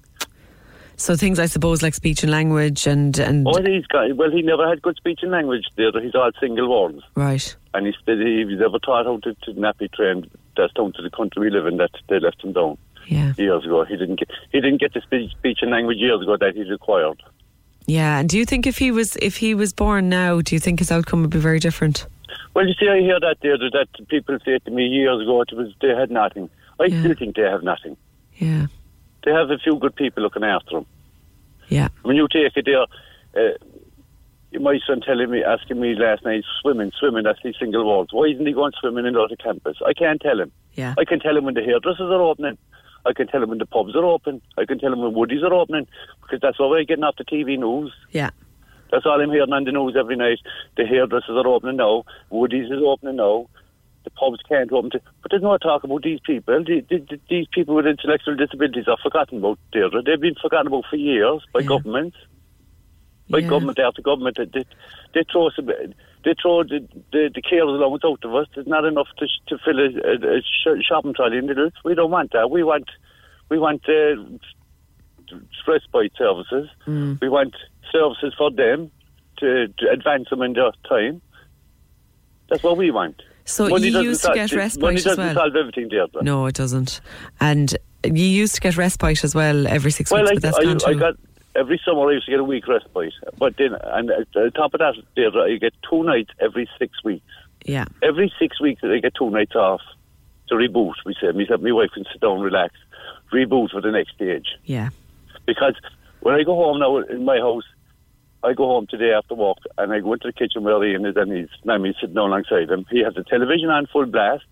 He have his DVDs with Garth Brooks on full blast. We can't talk because we can't hear each other. Yeah. And that's seven days a week, 52 weeks a year. Yeah. You can imagine that now, noise in a room, seven days a week, 52 weeks a year, Deirdre. And does he It's not sleep, easy. sure? Sorry? Does he sleep? he, we see with all the training he got in Focus and the help from Dr. O'Brien in Lota campus, we had Ian down to the T. He used to go out in the morning to his daycare centres. He used to do his jobs. He had his own specific jobs to do. That's why I'm saying he, they're all gone. Yeah. He used to deliver the post, and then another day he used to go swimming, and then another day they take him to the cinema for social act- activities. Yeah. But he have none of that now. That's all gone. And he used to go to bed at nine o'clock every night, Deirdre, without fail. Yeah. I'd say time for bed up to. Last night he went to bed at quarter to twelve. So I asked no him to go to bed, and now his temper tantrums are coming back again. Yeah. We had all that sorted, Deirdre. Everything was perfect in our life, bar the respite. We were getting no respite, only two nights every six weeks. But in fairness to Focus in Lota Campus and Dr. O'Brien, we had him where we wanted him. Now, every day goes on, I can see him regressing and regressing and regressing. He won't go to bed. He's back to eating too much. He's back to your temper tantrums are coming back again. Everything that we got rid of is gone. Yeah. But the sickening part of all this is that we have a government that don't care. Because not once in this pandemic did I hear anything about daycare centres or respite centres or anything like that. Not once. I heard about hairdressers opening, pubs opening. I know I'm not down in that. They have a, they have their life to live as well. But these people with intellectual disabilities, they're Irish citizens as well. Mm. You see, you tell me, we all know what the COVID 19 is. My son doesn't know what's happening to him. He doesn't know why he's after losing everything. He don't understand why he get up one morning and go to work and everything's changed. Why isn't he doing this? Why isn't he doing that? Why isn't he doing this here services? Why isn't he going to the cinema? Why is the swimming pool closed all the time? He doesn't understand what COVID 19 is, Deirdre. He doesn't know what's after hitting him. And he's not the only one. There's loads of people out there. And on the flip side of that, then you have the carers who have to put up with this constantly, seven days a week, 52 weeks a year, and who are shouting for years for proper respite. There's a respite centre down Garristown, and it's closed more times than it's opened. My son goes there two nights every six weeks, and I had to fight for four years to get that. But the rest of the time it's closed because they can't manage it. They haven't No enough staff. staff. Yeah. Like Jerry, you're not getting any younger. I'm like 50, 59 now this year, Deirdre. Mm. And I have to change him. And the wife is the same. We have to change his nappies. We have to bat him. It's just like, it's like, imagine a 16 stone baby. That's what we have. That's all I have at home, 16 stone baby. And you have no options. We have no options. No, no, no. We have to live with this. My youngest son spends most of his time in his bedroom because of the noise downstairs. And how old is he? He's 22. So has he been able to keep going out to work, or is he at home, or Oh, he's at home. He's at home with us. Yeah. But he spends most of his time in the bedroom because of the noise. He can't, and I wouldn't blame him. Yeah. With with the television full blast, and not only that, he's watching the same program over and over and over again, oh, and he's listening to the same song over and over and over again. It's the same song and the same program on television constantly. But when he comes home at half past three, and that's until quarter to twelve, half eleven, quarter to twelve at night. And then we, we get to bed, and me and his wife sit down, and we just chill out for an hour and go to bed. That's our life. We're not looking for to go to holidays to Spain. We're not. We don't do all these things. We, we've never been on a holiday together. you've never been. But the sickening part of all this, Deirdre, is a government that don't care. Down through the years, it's been the same. And so people like your son have been forgotten in all of this. Oh, they've been forgotten a long time ago, Deirdre. Forgot. They've been forgotten long before COVID 19. Long before it. You go, I fought for four years, Deirdre, to, for the HSE to get respite, and thank God I ended up getting two two nights every six weeks. But the, the, the sad thing about that, there's people out there worse off than me that has no respite. Yeah. And are still fighting for it. Yeah. But you see, the government don't care because they don't see it. You see, they don't they don't go through this what we're going through, Yeah. and it's hard for other people to understand it as well. Actually, it's it's it's interesting you say that because when um, one of one of the things that you know people say with various different situations that we have on air um, is you know the politicians don't understand it or they've never been in that situation. But actually, Eamon Ryan has a son with with a severe disability who's I and his wife that, yeah, yeah. his wife is at home looking after him, and um, she wrote a really excellent piece. I would actually I, I'll post it up on Facebook after the show. Um, Victoria White is her name, and she wrote a piece in the Examiner. She had a column, a weekly Yeah. column in the Examiner, and she wrote it about. Um, Eamon Ryan getting the new job and how basically now she has no support she will have no support from him and she will be at home every day looking after the son with nobody else there because he'll be out at work all the time Yeah, but that's, there's a sort of interruption. That's very fine there, though, but Eamon Ryan was in negotiations with Fianna Fáil and Fine Gael, and all he, concern, all he could concern was the green effect and bicycles and cars. Why didn't he make that a condition of going into government that there be more respite and more facilities there for these people? When he's one of us, you could say, he's one Yeah. of us. Why didn't he make that a priority when he was mm, trying to form a government? yeah I didn't hear it coming out on the news or anything that Eamon Ryan wanted respite and special needs assistance and special and more stuff there for special needs people. Mm. Why didn't he make it a priority for himself and for us yeah when he had the opportunity? Instead of talking about greenhouse gases and cars and trains and bikes. Yeah. And the, the new Minister for Disability, I think Roderic O'Gorman has that under his portfolio. So we might try and get him in the next while to see what's actually happening with this because um, you're. you're Yeah, we had minister after minister all your Yeah. I went to meetings after meetings with top people in the HSE and all I'm told there's no money, no money, no money, no money. Yeah. There's no money in the country there, there, there but they're building hotels all over Coxie as we speak. Yeah, true for you. Ger- They're building uh, centres all over the place, and there's no money down the country. All they need to do, Deirdre, is build a proper respite centre in Cork. Yeah. And share road amongst the carers. Proper respite is what we need, and proper facilities for our children that we're looking after. Ger, we could talk all day. I'd say thank you for that because it's um, I, you're very articulate and very well able to stand up for yourself. And I, I know that um, in in that situation you have to be. Uh, you've been dealing, of course, with uh, Donnchadh Ó Laoghaire, TD. Donnchadh, um, is not the only person in this situation, of course, but he explains it very well. I think so. Look, I mean, it's heartbreaking to listen to, really, to be honest. Um, like, look, I think, you know, it is, it is, I suppose there's a lot of considerations at the minute with COVID, but like, you know, we can't let everything stop either. And for me, the two biggest priority, I know people, employment and things like that are important, but for me, the two biggest things have to be education to ensure that people can resume that and services for people with intellectual disabilities, be they adults or children. And to be honest, it has been, there's been mixed messages, it's been slow. The services that have been available the last few months have been, you know, for most people non-existent and for some people very little. Um, we've been told, you were saying the minister's Roger O'Gorman, he's the senior minister, but the junior minister is Anne Rabbitte. Mm-hmm. And what, what she's been saying is that the services will resume from August.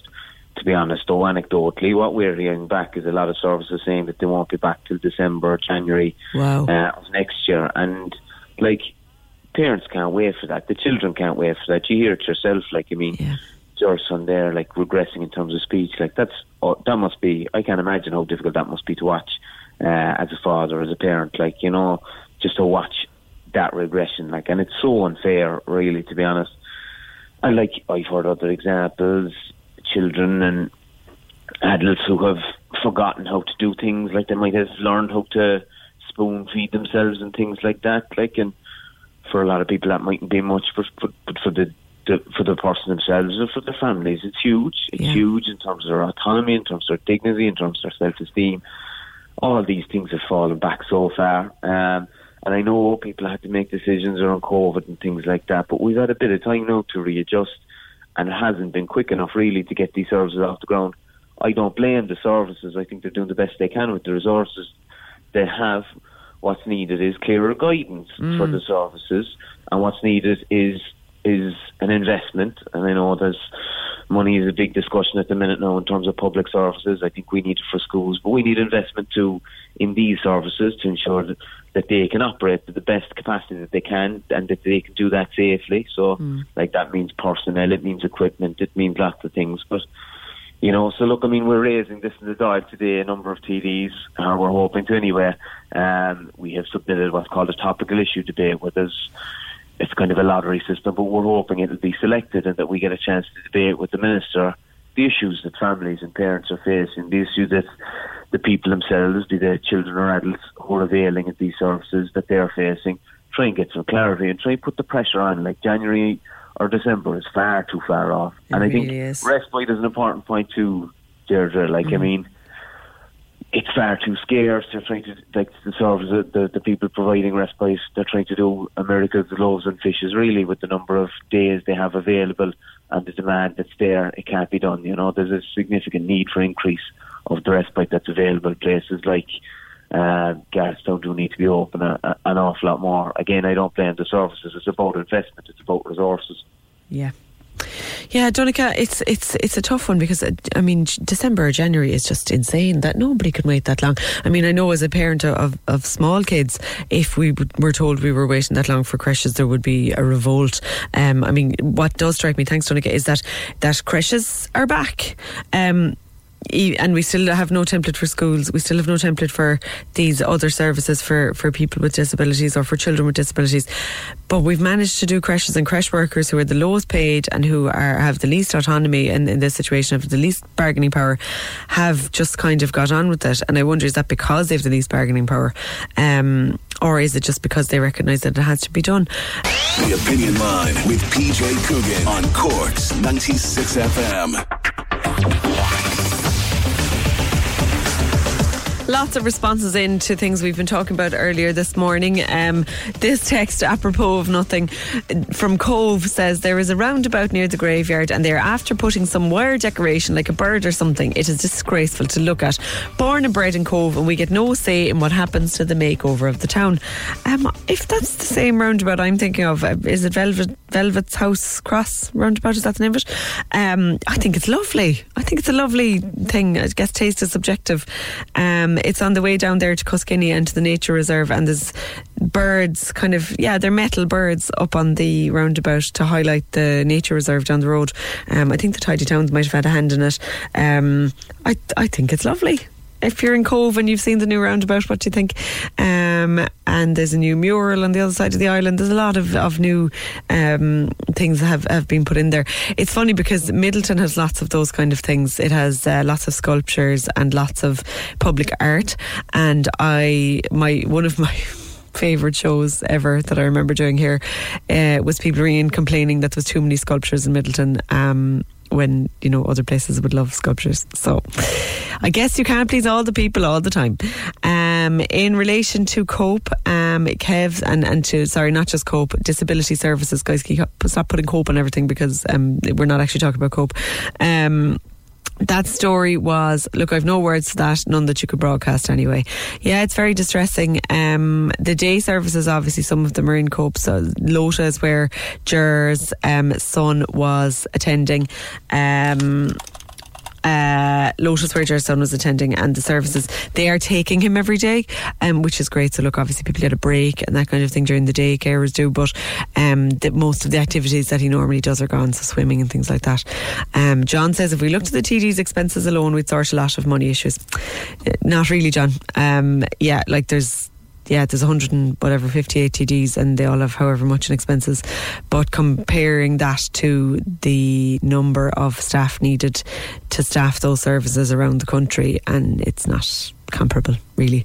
Like, yeah, for one service, maybe you'd fix one, but then there's people in this situation all over the country. Um, text Mary says, Hi Dee, the Bonnington Training Centre in Cope Montenotte is not open and no plans to open until September for 1.5 days a week per client and no transport provided that like how can people live with that kind of uncertainty? Like Mary I don't know who you're looking after or what your situation your relationship is to it but um, presumably if people if carers want to have any kind of employment or they want to have any kind of social life or even just get things done while while somebody is out of the house that makes it very difficult. Um, my I mean I don't have uh, any caring responsibilities on that level, but I do have two small children, and I know that even trying to get the house clean with them there is impossible. Um, like yesterday, I cleaned the, the, the dining room chairs because they were gone out of the house for the first time in weeks and weeks with, without me. Um, and I actually managed to clean chairs I've been looking at for months. So, uh, if you want to get anything done at all, 1.5 days a week with somebody is, is, is really not enough. Um, in relation to um, travel, Macroom, small collision in Cork Street, Macroom. I don't think anyone is hurt, but expect delays. That's from Brian. Um, day centres, a caller wants to know when the day centres with activities, etc., for older people are opening again. They really miss them. Yeah, that must be a real lack in the day. I know my granny used to go to one of those and she loved it. And um, that's a real. Uh, that's a real missing link really for people I think. Um, in relation to the Kate and her story about having cancer and not being allowed to get life cover um, and therefore not being able to draw down her mortgage she says hi Dee regarding the cancer survivor and the mortgage this is Michelle. The fact that she is single might be the problem. If she had a partner then the banks would probably consider her less risky. I heard that a single applicant is considered higher risk even if they've more job security compared to a couple applicant. Hope this woman gets sorted. Buying a house is stressful enough Michelle. Yeah, Michelle, you're right. If she if she had a partnership with a permanent job, she'd probably be fine. But um, she doesn't. So unless there's some kind of Kate, if you're still listening, unless you're willing to undergo a sham marriage with somebody who has a permanent job in order to get this, I think you're you're still in hiding to nothing. Another person says if she goes back to the bank or mortgage broker and gets them to waive the life policy, the bank can do it if you push hard enough. Yeah, another voter An Post over 50s, no medical insurance. Note it does not pay out in the first two years if there's a death in that period but they do refund premiums paid. Well, that's really fair, isn't it? Um, Kev says, yesterday you paid tribute to a woman dragged to the courts by the state when she was dying. That was Ruth uh, Morrissey. Now, this this is no country to be sick in. If the illness doesn't get you, then life insurance will. Yeah, it's tough, isn't it? Um, talking to Ernest Cantillon earlier about uh, the reopening of electric and talking to Willie and Spar in MacCurtain Street about his shop and about people not wearing masks into the shops. Um, and of course, with Sabrina Hill about post lockdown anxiety. I think a lot of us are very nervous of doing things. And I think that nervousness and anxiety about getting back into the world is causing um, a lot of stress and tension and difficulties for people you know, just in, in normal, trying to do normal daily things.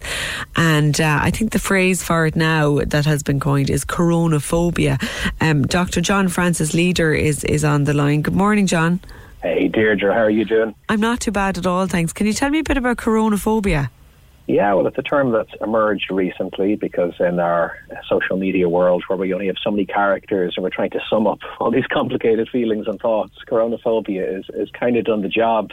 And uh, it's interesting because, of course, you had a lot of us who were unhappy maybe about being at home. Not that I was at home, I was working all the way through it, but a lot of us that were unhappy with that. Uh, and then, of course, um, when it comes to re-emerging, some of us are uncomfortable about that as well uh, because it feels strange. It feels weird to kind of get back there again. And I think we're in a really weird phase as well at the moment because really what anxiety is very much related to is a sense of control and a sense of safety. And of course, before any of this happened, we were doing what we were doing, so that, that was okay. Then, when this happened, at least we had kind of clear and restrictive guidelines. Don't go anywhere, stay home. And although that was scary in its own way, at least it was clear. But now we're in this weird phase where we're kind of trying to re-engage and the guidelines are kind of use your own common sense. It's not necessarily clear what to do and people are doing different things. So I think that's one of the reasons why there is a fair bit of anxiety. Yeah, I mean, uncertainty causes anxiety, doesn't it? We like to, Yeah. in some respects, we like to be told what to do. And there's research to show that, that, you know, people would almost rather a, a more challenging thing, but they knew exactly what it was. Yeah. Than something that was potentially less, but there was an uncertainty. And there's a massive amount of uncertainty at the moment. And, I mean, purely just from a, a psychological training point of view, of course, the government campaigns, the media campaigns, for very good reason, of course, over the past number of weeks and months, have trained us to be cautious or afraid of certain situations. Mm. So then to switch after that and to say re-engage, of course, it feels uncomfortable. And it's not that we can't do it, but I think the anxiety is completely understandable. Yeah, and I mean, one of the things that has struck me about all of this is that there's been so much family tension um, among people, and um, particularly, I suppose, at the beginning of the lockdown, again, we had a lot of contact from younger people whose parents were not cocoon- following the cocooning advice, and who were really sort of angry and worried and upset. Um, and that has kind of continued now. Now that we're reopening, I suppose a lot of the cocooners, you know, everyone kind of eventually did have cocoon for that period where we didn't weren't allowed to go anywhere. Um, but now that things are back opening up, it's a very fine line to sort of not behave as if everything is normal, but try and get back to some level of living. And that tension in families, I don't think that's gone away. It's a very hard thing because it's it's such a social thing. This, and that's I think one of the things that you know many people have noted through this. Very often, when we have an issue or a topic that's affecting people, it's affecting a certain group of people, mm. but not another group. Now, of course, it's not to say that this affects everybody equally by any means. It certainly doesn't. However, at the same time, there is an effect to everybody. We at least know, you know, what the issue is, and there's some common effects. But the problem, I suppose, with this is in order to do well by it, it requires us to kind of collaborate and synchronize with each other. And that's very hard to do if you're being ultra cautious and the other person, you know, doesn't seem to care that Yeah. much and somebody else is doing something in the middle.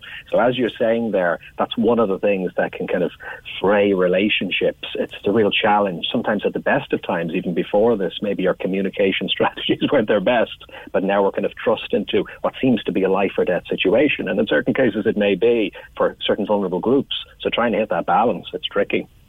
Like for somebody who is vulnerable now listening, and obviously we all have varying levels of vulnerability. I think some people are listening who probably don't realise they're vulnerable, maybe, um, and you know that you there are probably people listening who who um, who think they're invincible, but who maybe have you know could be very uh, susceptible to it. Um, but with regards to people who have identified their vulnerability and who are suffering from the fe- this coronaphobia, who have a fear of kind of doing anything, what would your advice to them be? Well, I think the main thing to do is to, to I think, appreciate, if you're listening to this and you're feeling that way, to appreciate how you feel. And, and I mean that, other people to appreciate how they feel. And they can appreciate that those feelings are coming up for a reason. Because the problem here, I think, is when we talk about a phobia classically, usually clinically, what we mean by a phobia is a disproportionate amount of anxiety to the actual risk that's there. You know, So Yeah. if there's a big risk, it's fine to feel lots of anxiety, that it would actually be a problem not to have the anxiety if there is a big risk. Uh, however, this isn't a situation where there is no risk. And to be fair, it's a situation where everybody, including the experts, are trying to figure it out as we go along. Mm. So this is a rather unique situation compared to most other situations. So I think the fact that there is some anxiety, and as I say, with the various reinforcement and listening to the ads and things like that warning you, it, it's no wonder, I suppose, for at least some of the population that there is still some of that anxiety. Now, in terms of addressing that, I think the main thing to do, having appreciated how valid it is, is that as weeks and I suppose months go by, it is still perfectly okay to have some level of ease and relaxation as well as a kind of a healthy caution as well. Mm. So the point is the two can coexist to some degree. Now, it's up to you at what pace you move when it comes to re-engaging. Not everybody's going to do it at the same pace. And that's kind of part of the community thing because there'll always be a few risk takers will do the thing first and then a few people in the middle will start doing it and then a few people who are the last to adopt anything, whether it's new technology or whether it's re-engaging. Yeah. So it it does have to happen kind of slowly and in stages for different people. But I like to use this example of an accelerator and a brake on a car, or the same if you cycle or you walk, that if we have the accelerator down the whole time, that's risky, obviously. Mm. But you don't want the brakes on the whole time either. So it's kind of finding that balance in the middle. And you can't just kind of learn it off. You can't just avoid everything because that itself is risky in a way. You, know, Yeah. you need to live to some degree too. So you might think, oh my God, if I'm learning to drive or cycle, how will I ever learn when to push forward and when to pull back? But you kind of do, isn't it? It becomes kind of a reflex over time to know to gently slow down, to speed up. So I think that's what we need to get good at supporting each other in doing, having that kind of relaxation, but also engagement proportionately. That's a very good analogy, actually. And I think um, what you mentioned support, and one of the difficulties then with, for people who are very anxious and who are justifiably anxious because they have, you know, underlying conditions or whatever it is, for those of us who are dealing with them, or who maybe are living with them, or working with them, or a family member, um, what approach do we take in in, I suppose, supporting them? Yeah, I think it's a combination of uh, firstly validating the feelings. Again, understanding that you know it's probably not a surprise that they are there. Uh, there's some people who feel anxiety anyway at the best of times. So, what to speak of you know everything that's been going on, I think that's very reasonable, and that goes a long way. I think because a lot of the time what people who experience anxiety find is that if their anxiety isn't appreciated, I don't mean siding with it and doing nothing, but if it's not appreciated to some degree, then almost the anxiety feels the need to be there as a protective mechanism. Yeah. Like you're walking near the edge of a cliff and somebody says, ah, don't worry, it's grand. You go, no, hold on a minute. No. you kind of push back a bit more because we need a certain amount of caution. So validating it is important. But I think the other thing we can do if we are supporting other people in our life who are in that situation is to some degree choose our battles as well. Hmm. Because re-engagement isn't this binary thing where again we just put the foot to the floor in the accelerator and do everything in life or don't do anything. And if you think about it, even before coronavirus, we didn't presumably live that way anyway. Maybe a certain percentage of the population did, but we would be cautious before we do certain things. We still have some degree of moderation. So to be able to talk to somebody and say, well, what are at least some ways that you can bring in relaxation? Even if you keep your anxiety around re-engaging, for example, Mm. what are other sources of wellness that could be brought in? Even if you work as a firefighter and you're putting out fires all day, you still need to relax between shifts, you know? So it's not to demean the importance of the work, but it's to bring in that relaxation in ways they feel safe doing. And then, if there can be re-engagement, how can you take it kind of bit by bit? Like going to a gym. You don't go on day one and pick up the heaviest machine you can and try and get super fit. You hopefully take it in stages and kind of stretch the muscles and then kind of feel safer in stages. So something like that, kind of validation and choosing your battles does tend to be helpful. Okay. And I suppose um, along the, the road from that is these family situations where, I mean, we've heard quite a bit about it. Um, say, for example, you have young people who are going out partying or, you know, doing things that aren't in line with the advice and who are maybe engaging in some risky behaviour. And obviously, it's not just young people, but I will use that as an intergenerational example for, for what the, this situation. Say you have young people going out partying in a household where there is somebody else who is vulnerable, um, or people, say, engaging in travel and not quarantining, um, again, in a, vul- a household where there's somebody vulnerable. There are a lot of situations now where a person in a vulnerable, vulnerable position or who perceives themselves to be vulnerable might be experiencing feelings of betrayal and feeling that those other family members, you know, aren't uh, are being selfish or aren't um, thinking this through and aren't acting in their best interests. How do you deal with that within a family? Yeah, it's a really tricky one, and you know, as in some of the examples you're giving, there's so many variants of this as well that probably Mm. require different measures. And then sometimes before any of the, the recent events have happened with coronavirus, sometimes th- there already aren't maybe brilliant lines of communication Yeah. or coordination there, which just kind of compounds it a bit more. So. I think the, the solution to all of this is really good conversations. Now, as, as I just said, sometimes that's hard to start at this point. However, you could look at it the other way. Maybe this is a good time to start it. You know, maybe this is something that kind of helps families or groups of people that are living together have those conversations and coordinate and maybe communicate their needs a little bit more. What I think is really important to aim for in this uh, is, again, this kind of non binary thinking. Because if it's this push pull, if it's this idea that person X has an absolute right to go out and live their life to the full, and how dare you stop them, or person Y has an absolute right to be safe, and how dare you threaten that, the problem is those needs that each of those people have aren't really being met. So some degree of coordination or compromise is needed. And I think in speaking to in speaking to everybody, but I think particularly to, to, to younger people, because you know when we're a bit younger, particularly in the, the kind of the, the teenage stage, uh, really, literally neurologically, we're not capable of processing risk in the same way. Mm. we don't quite have that capacity. So sometimes it does need to be spelled out a bit more, but also we need to be able to speak on the language, I suppose, of somebody who's in that place. So the uh, uh, very often a good way to have the conversation is not so much what should or shouldn't happen, but what are the consequences of, uh, of it happening. So, you know, if you want to go to that party, okay, you can do that. It's not that you can necessarily be stopped, but as a result, that means you can't see granddad for a while. Mm. So, you know, what, what does that then mean in terms of this Sunday? So it's not even you should or you shouldn't, but how can we kind of work that out and maybe arrive at some sort of a balance that is meeting people's needs for social connection and safety and, and so on. So they're tricky enough conversations to have, but they're so worthwhile having. And the good thing is even a little progress in that kind of communication can actually do wonders for relationships generally, aside from corona safety. Mm. Yeah, and um, I suppose one of the things that came up, I think maybe midway or three quarters of the way through lockdown, and we, I think we featured somebody on the show about it at the time, was that there's no psychologist on NPHET or no psychiatrist, um, and nobody in when giving the public health advice. Obviously, public health is a specialty, a medical specialty, and that's that's you know that's in and of itself. But there was nobody on NPHET saying, well are we not going to balance, you know, medical need versus psychological need because at the end of the day they're the same thing? Yeah, this is a, common complaint. I'm a member of the Psychological Association and, and uh, I'm, you know, a number of groups as well where we're regularly dealing with, with this type of issue. It's interesting because mental health as a buzzword tends to be used quite a lot. Yeah. But yeah, sometimes the representation doesn't quite follow. So yeah, I absolutely couldn't agree with you more on that. It is something we really need to take into account. And typically what happens, where, uh, and by the way, in practice, you know, the medical community and the psychological community do tend to cooperate very well together. When we're just talking about kind of policy and making sure it's well represented, and that definitely does need to happen more.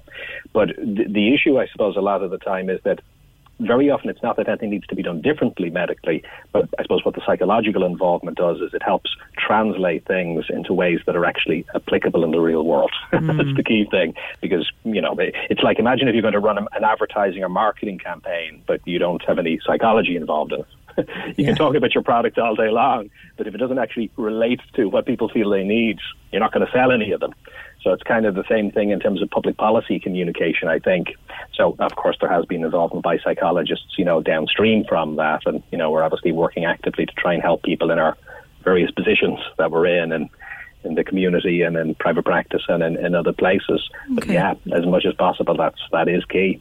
Okay, thank you for that. People can find out more at jfl.com if you run a therapy practice online. So if um, if anybody wants to find out more about that, it's Yeah, do jfl.com. indeed. Do indeed. Loads of YouTube videos as well. We do a weekly live stream as well, so you can find all the links on jfl.com if you'd like any support. Thank you very much, Dr. John Francis Leader. Very interesting conversation because, yeah, this sort of mental health as a buzzword really annoys me um, because obviously it's the, like so crucial and we pay a lot of lip service to it. But um, in terms of actually funding it and treating it as seriously as other uh, medical needs, I just don't think the, the I don't know if the will is there. Um, texter, oh, the, the Cobh roundabout has has gotten some traction this morning. A texter on WhatsApp says, "I love the mural in Carrigaloe and the birds are stunning by Cuskinny. That's my vote. Um, yeah, I love the birds as well. The mural I'm less attached to, but I think it'll grow on me. Uh, I live in Cobh, Deirdre says another texter, and I pass that roundabout most days on my way swimming to Cuskinny. You should come. It's gorgeous. We are also lucky to have lovely Glenmore Strand and White Point. Anyway, I think the birds on the roundabout are lovely, very arty, and definitely in vogue with the nearby wildlife reserve at Cuskinny. Yeah, I just think they're really classy. I think they look great. Um, the um, it's swimming to Cuskinny. Yeah, I'd love to. I'm just not very brave. Uh, the stones kind of put me off as well. I know I'm total chicken. Uh, I was down at Fountainstown the other day, by the way, and there was loads of jellyfish, loads and loads and loads of them, clear ones. And what I didn't know is that you can pick up the clear jellyfish. There was uh, teenage girls going around picking them up and having a great time showing them to all the small kids.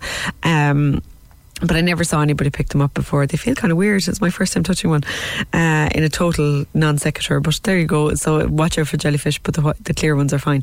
Um, the uh, the birds in the roundabout in Cobh, yeah, two, three, me and two texters think they're lovely. One texter thinks they're awful, um, but I really like them. Uh, Sheila says, in relation to the disability services, hi Deirdre, I just want to say my heart goes out to Deirdre talking about the lack of support for families of children and adults with special needs. How is society and government treats the most vulnerable members of society is the most vital aspect of how a government success should be judged, Sheila. That's absolutely true, Sheila. And what always strikes me is that we talk about these things and we, you know, people are very moved always by these interviews and then nothing changes or and I know change comes slowly and um it does take time but you know this is backwards like that's the bit of it and obviously in covid we don't want to be endangering healthcare workers or social workers or social care workers or teachers but um I suppose again to, talking to John Francis there about risk and weighing up risk and and you know everyone having to kind of personally decide what element of risk they're comfortable with. Um, the I would imagine a lot of the people who work with people with disabilities, like most people in those jobs, are doing them because they love them and because they're really passionate about them. Um, they're certainly not doing them to get rich. Um, and I would imagine a lot of those people would prefer to be providing a full service. Um, but I wonder how much say they have over it.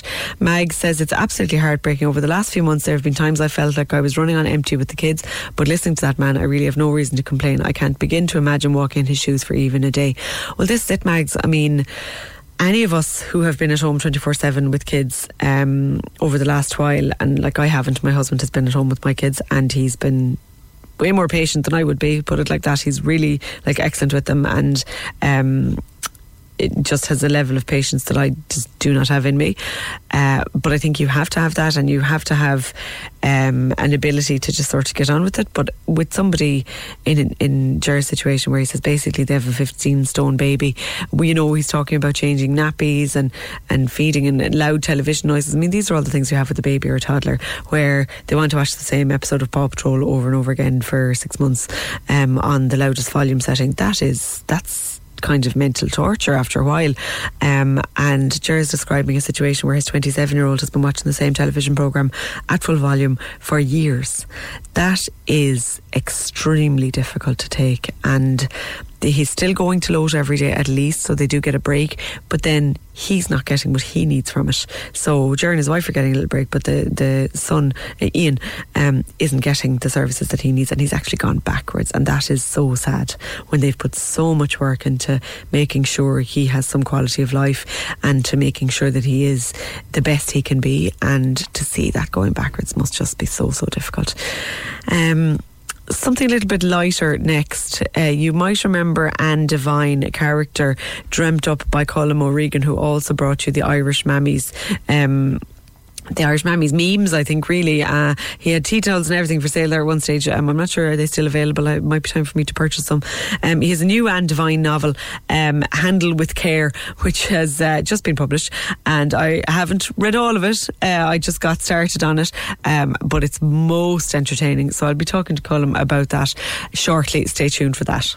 Colm O'Regan, for a man in what, what I'm guessing your early 40s, you have an uncanny way of getting into the head of a middle aged woman. Thanks very much. I, I, I'll take that as a compliment, not perhaps It's, not a it's slightly diagnosis. disturbing. yeah, I, I, I'm, I'm waiting for my referral. good, good. Well, look, you you you do a wonderful job of being Anne Devine. Um, so Anne is sort of. We'll bring people back because I know I spoke to you the last Yeah. time that that the fir- on the first book was out. Um, it's for fans of the Aisling books. Um, I hope you won't mind this comparison, but That's for fan of the Aisling books, Anne is a bit like what Ashling will be when she's grown up if she had never left um, Ballygo backwards, which in uh, Anne Devine's world is Kilsudgeon, which sounds like a lovely place altogether.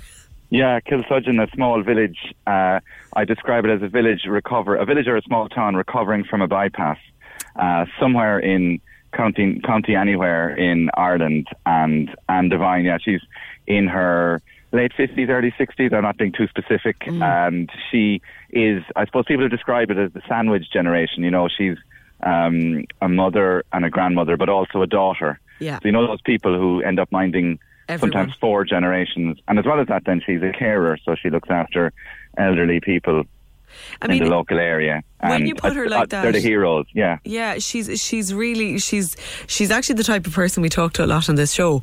Um, Yeah. she's she's everyone knows her. Everyone, a lot of people listen to us are her. Um, Yeah. she's not your typical heroine, is she? No, and I, I, I often, I'm always fascinated by people who are always a constant in everyone else's life.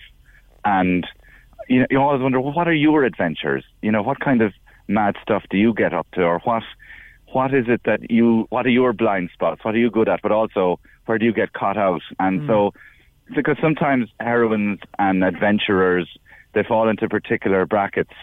And in all of those adventure stories, there's an Anne Devine sitting there going, "Oh, sure, Jules, sure, what's happening?" You know, like whereas no, what happens when Anne gets into a spot of bother? And uh, the last time round, she somehow managed to uh, cause awful uh, hassle to a, a, a TV production that was happening in the area uh, through doing the right thing.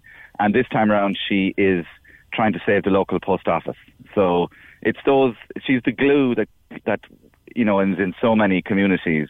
And uh, I just I'm always fascinated. And also people of that generation. Now everybody thinks they're the most fascinating generation in the world, but I think people late fifties, early sixties, they they know so much Ireland. They're they're they're right up to speed with uh, Fortnite, the the game, and tablets, the computers. But they also know that you need that their mother needs to get her prescription for tablets renewed once a fortnight. You know that kind of. they know like so they they have access to so much Ireland, and uh, I'm always always fascinated by them.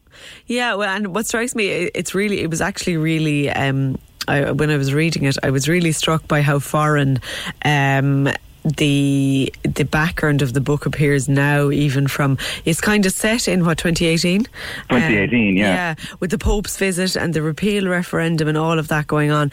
And I have to say, say in this sort of post-COVID landscape that we're in, it feels like another world. It does. I didn't.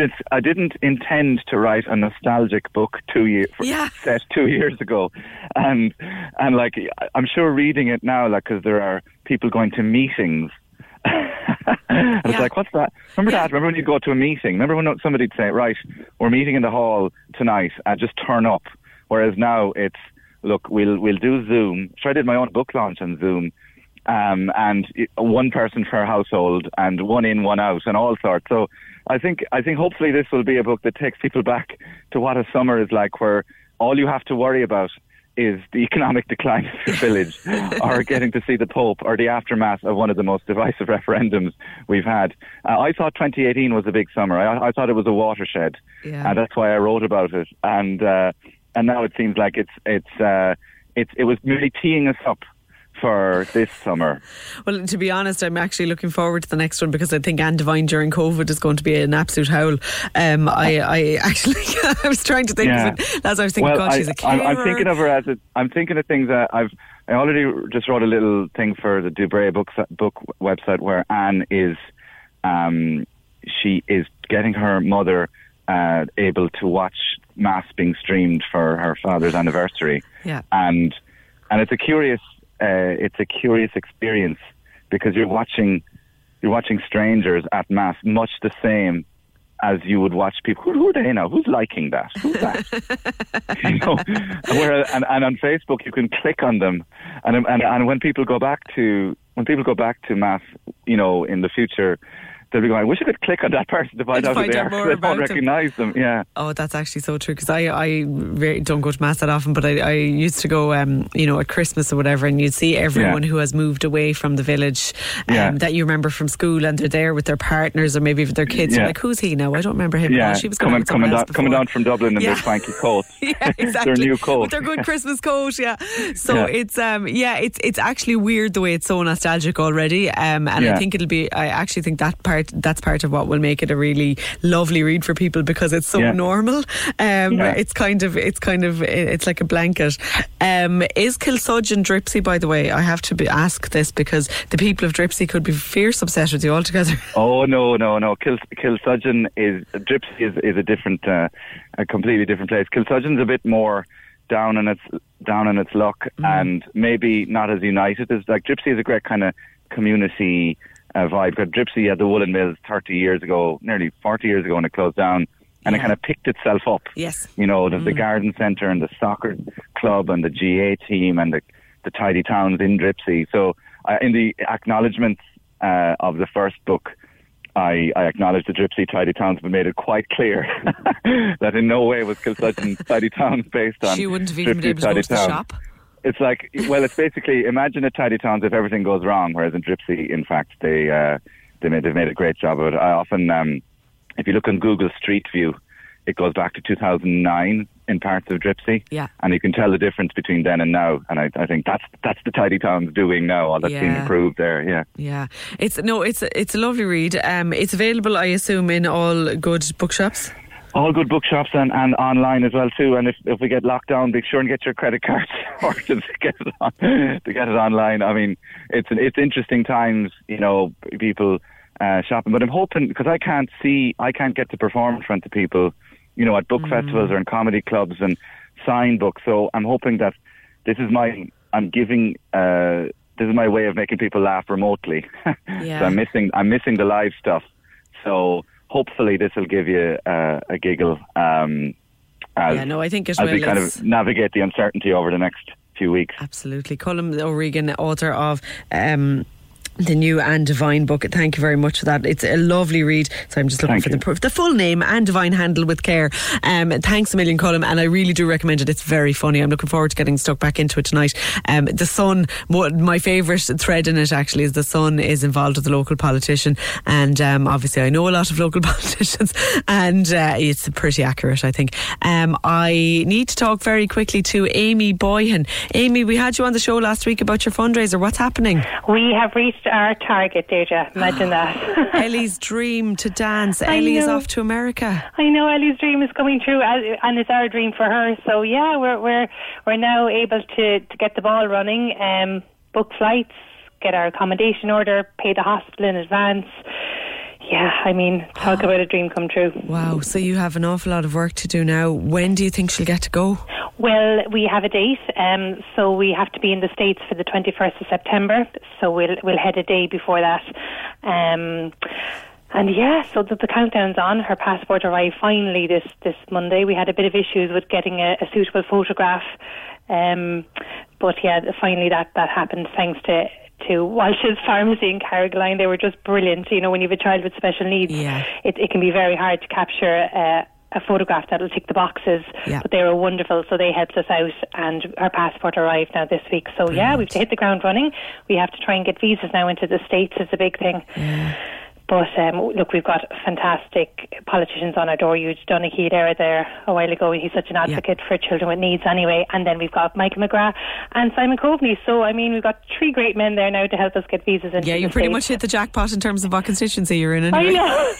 well, we, we absolutely did when it came to fundraising too. So I mean, I'm very proud to be from Carrigaline. Yeah. God, well, fantastic. Well done to the people of Carrigaline for supporting Ian, and for supporting Ellie. 102,326 euros raised when you were looking for 100,000. Thousand. So, Yeah. Amy, best of luck to you and to Ellie, and hopefully we'll catch up with you um, maybe again before you go, and uh, we'll be thinking of all of you, and hopefully it all gets sorted. Brilliant. And just a big thank you to everyone everyone in Cork who just rallied around us and helped us. We will be forever grateful. Thank you so much. Brilliant. Ellie's Dream to Dance is coming true. That is just wonderful, wonderful news. Um, in John has called about tourists. We'll talk to John in just a moment. This is Cork's Gold IMRO award winning talk show. The Opinion Line with PJ Coogan. Call us now, 1850 715 996. On Cork's 96 FM. Yeah, Apologies for the delay, John. John, you contacted us about the tourists coming into the country.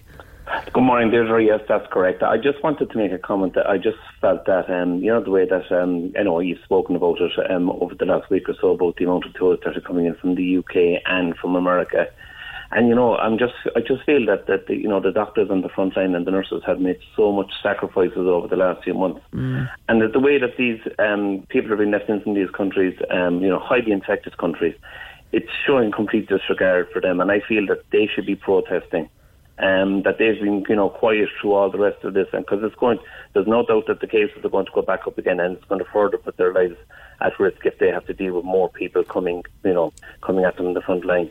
I just, I just can't understand why the nurses and doctors aren't protesting and having marches because what the government has done, really, I feel, you know, is, is, is completely wrong, and we're, it's going to put us back to square one, you know. Yeah.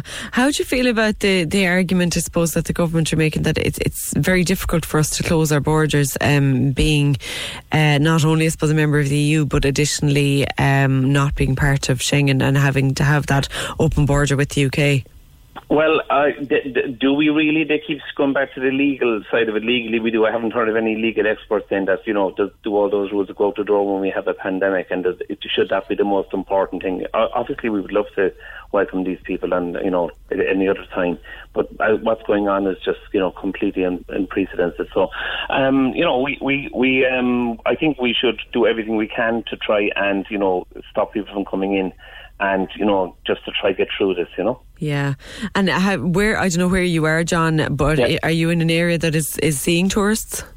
No, I'm, and I'm not. Um, I'm in the city, but like the thing is, I'm, I'm aware of it. I've, I've, Yeah. I've been reading about it. I've seen it all over the over the last. Few, I just, I just can't believe that we've gone, you know, from you know, and then allowing people to come in, you know, for business purposes, essential business. Um, you know, what I'd be interesting to see. You know, if you if you looked at the flights, how many of them are there because they really need to be, or is Yeah. that important? You know, uh, I just don't. I just think we've lost our way, um, and that that um, you know, I'm, I'm just I'm just surprised that that, that that there isn't more of an outcry from the, the nurses and doctors because there's no doubt the way that they're leaving people in, we're going to we're going to definitely go backwards. Yeah, I, actually I saw the, the new figures. Thank you, John. The um, the figures from NPHET the other day, the analysis of where the new cases are arising from. Very few of them are arising from foreign travel. Um, so that's probably something reassuring, maybe. Um, that most of them were coming from house parties or from workplaces. Um, so there's definitely, but there is cause for concern. Like I've seen a lot of English regs around, um, and I know there's some people with English cars and all of that. But there's more. Like there's definitely more. I I saw. A, group in West Clare when I was there. I've seen them in Cobh. I've seen them. There, there was an English car actually parked beside me this morning when I came into park for work, and it was obviously somebody on holidays. Um, you could see by the, some of the stuff that was on and in the car. Um, so there's definitely that is happening. But I don't know, does everyone have a problem with it? Oh, 033 96 96 96 now. I have um, two calls there. Oh, very briefly, there's a new app out to report wildlife crime. Um, and uh, one of the creators of that app is on the line now. Hi, Paul. Hi, how are you? I'm not too bad, Paul. Tell me, what is wildlife crime exactly? So, uh, wildlife crime is any act that contravenes the current legislation governing governing the protection of wild animals and plants. The most obvious uh, example would be the um, killing of 23 buzzards in Cork there um, last December. That was eventually reported in May. Um, so, yeah, that would be uh, an example of it. Okay, so I guess poisoning any any wild animals or, or killing them, or would hedge cutting come under it?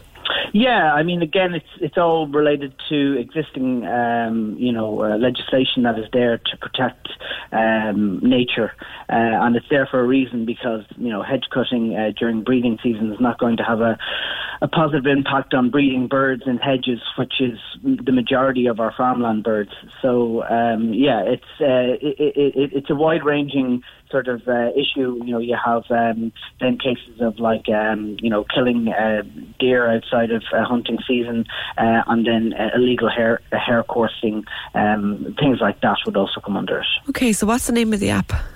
The uh, app is the um, Wildlife Crime app.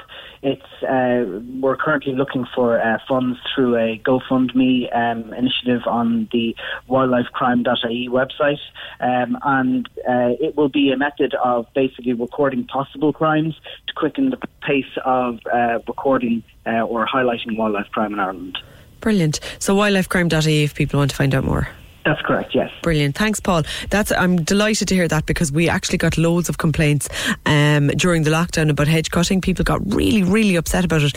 And when we went to follow it up, it was really unclear about where you reported or who you reported and whose whose problem it is basically if, if you see this happening. So I'm glad to hear that. Wildlifecrime.ie. This is Cork's Gold IMRO award winning talk show. The Opinion Line with PJ Coogan. Text or WhatsApp now 083 396 96 96. On Cork's 96 FM.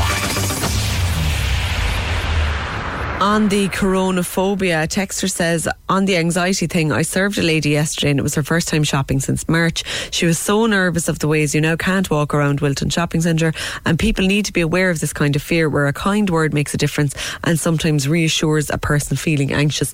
Yeah, I think there's an awful lot of that about and we're probably not all conscious of it. Um, so kind of t- just to hold back and don't um, don't react immediately to, to what you might be seeing around you. You might be misinterpreting what people are doing. Um, today's show edited produced by Fergal Barry with research by Katie O'Keefe. I'll be back tomorrow. Botox Cosmetic, out of botulinum toxin A, FDA approved for over 20 years. So, talk to your specialist to see if Botox Cosmetic is right for you. For full prescribing information, including boxed warning, visit BotoxCosmetic.com or call 877-351-0300. Remember to ask for Botox Cosmetic by name. To see for yourself and learn more, visit BotoxCosmetic.com. That's BotoxCosmetic.com. As humans, we're naturally driven by the search for better. But when it comes to hiring, the best way to search for a candidate isn't to search at all. Don't search, match with Indeed. When I was looking to hire someone, it was so slow and overwhelming. I wish I had used Indeed. If you need to hire, you need Indeed. Indeed is your matching and hiring platform with over 350 million global monthly visitors, according to Indeed data, and a matching engine that helps you find quality candidates fast. Ditch the busy work. Use Indeed for scheduling, screening, and messaging so you can connect with candidates faster. And Indeed doesn't just help you hire faster. 93% of employers agree Indeed delivers the highest quality matches compared to other job sites, according to a recent Indeed survey. And listeners of this show will get a $75 sponsored job credit to get your jobs more visibility at Indeed.com slash podcast. That's Indeed.com slash podcast. Terms and conditions apply.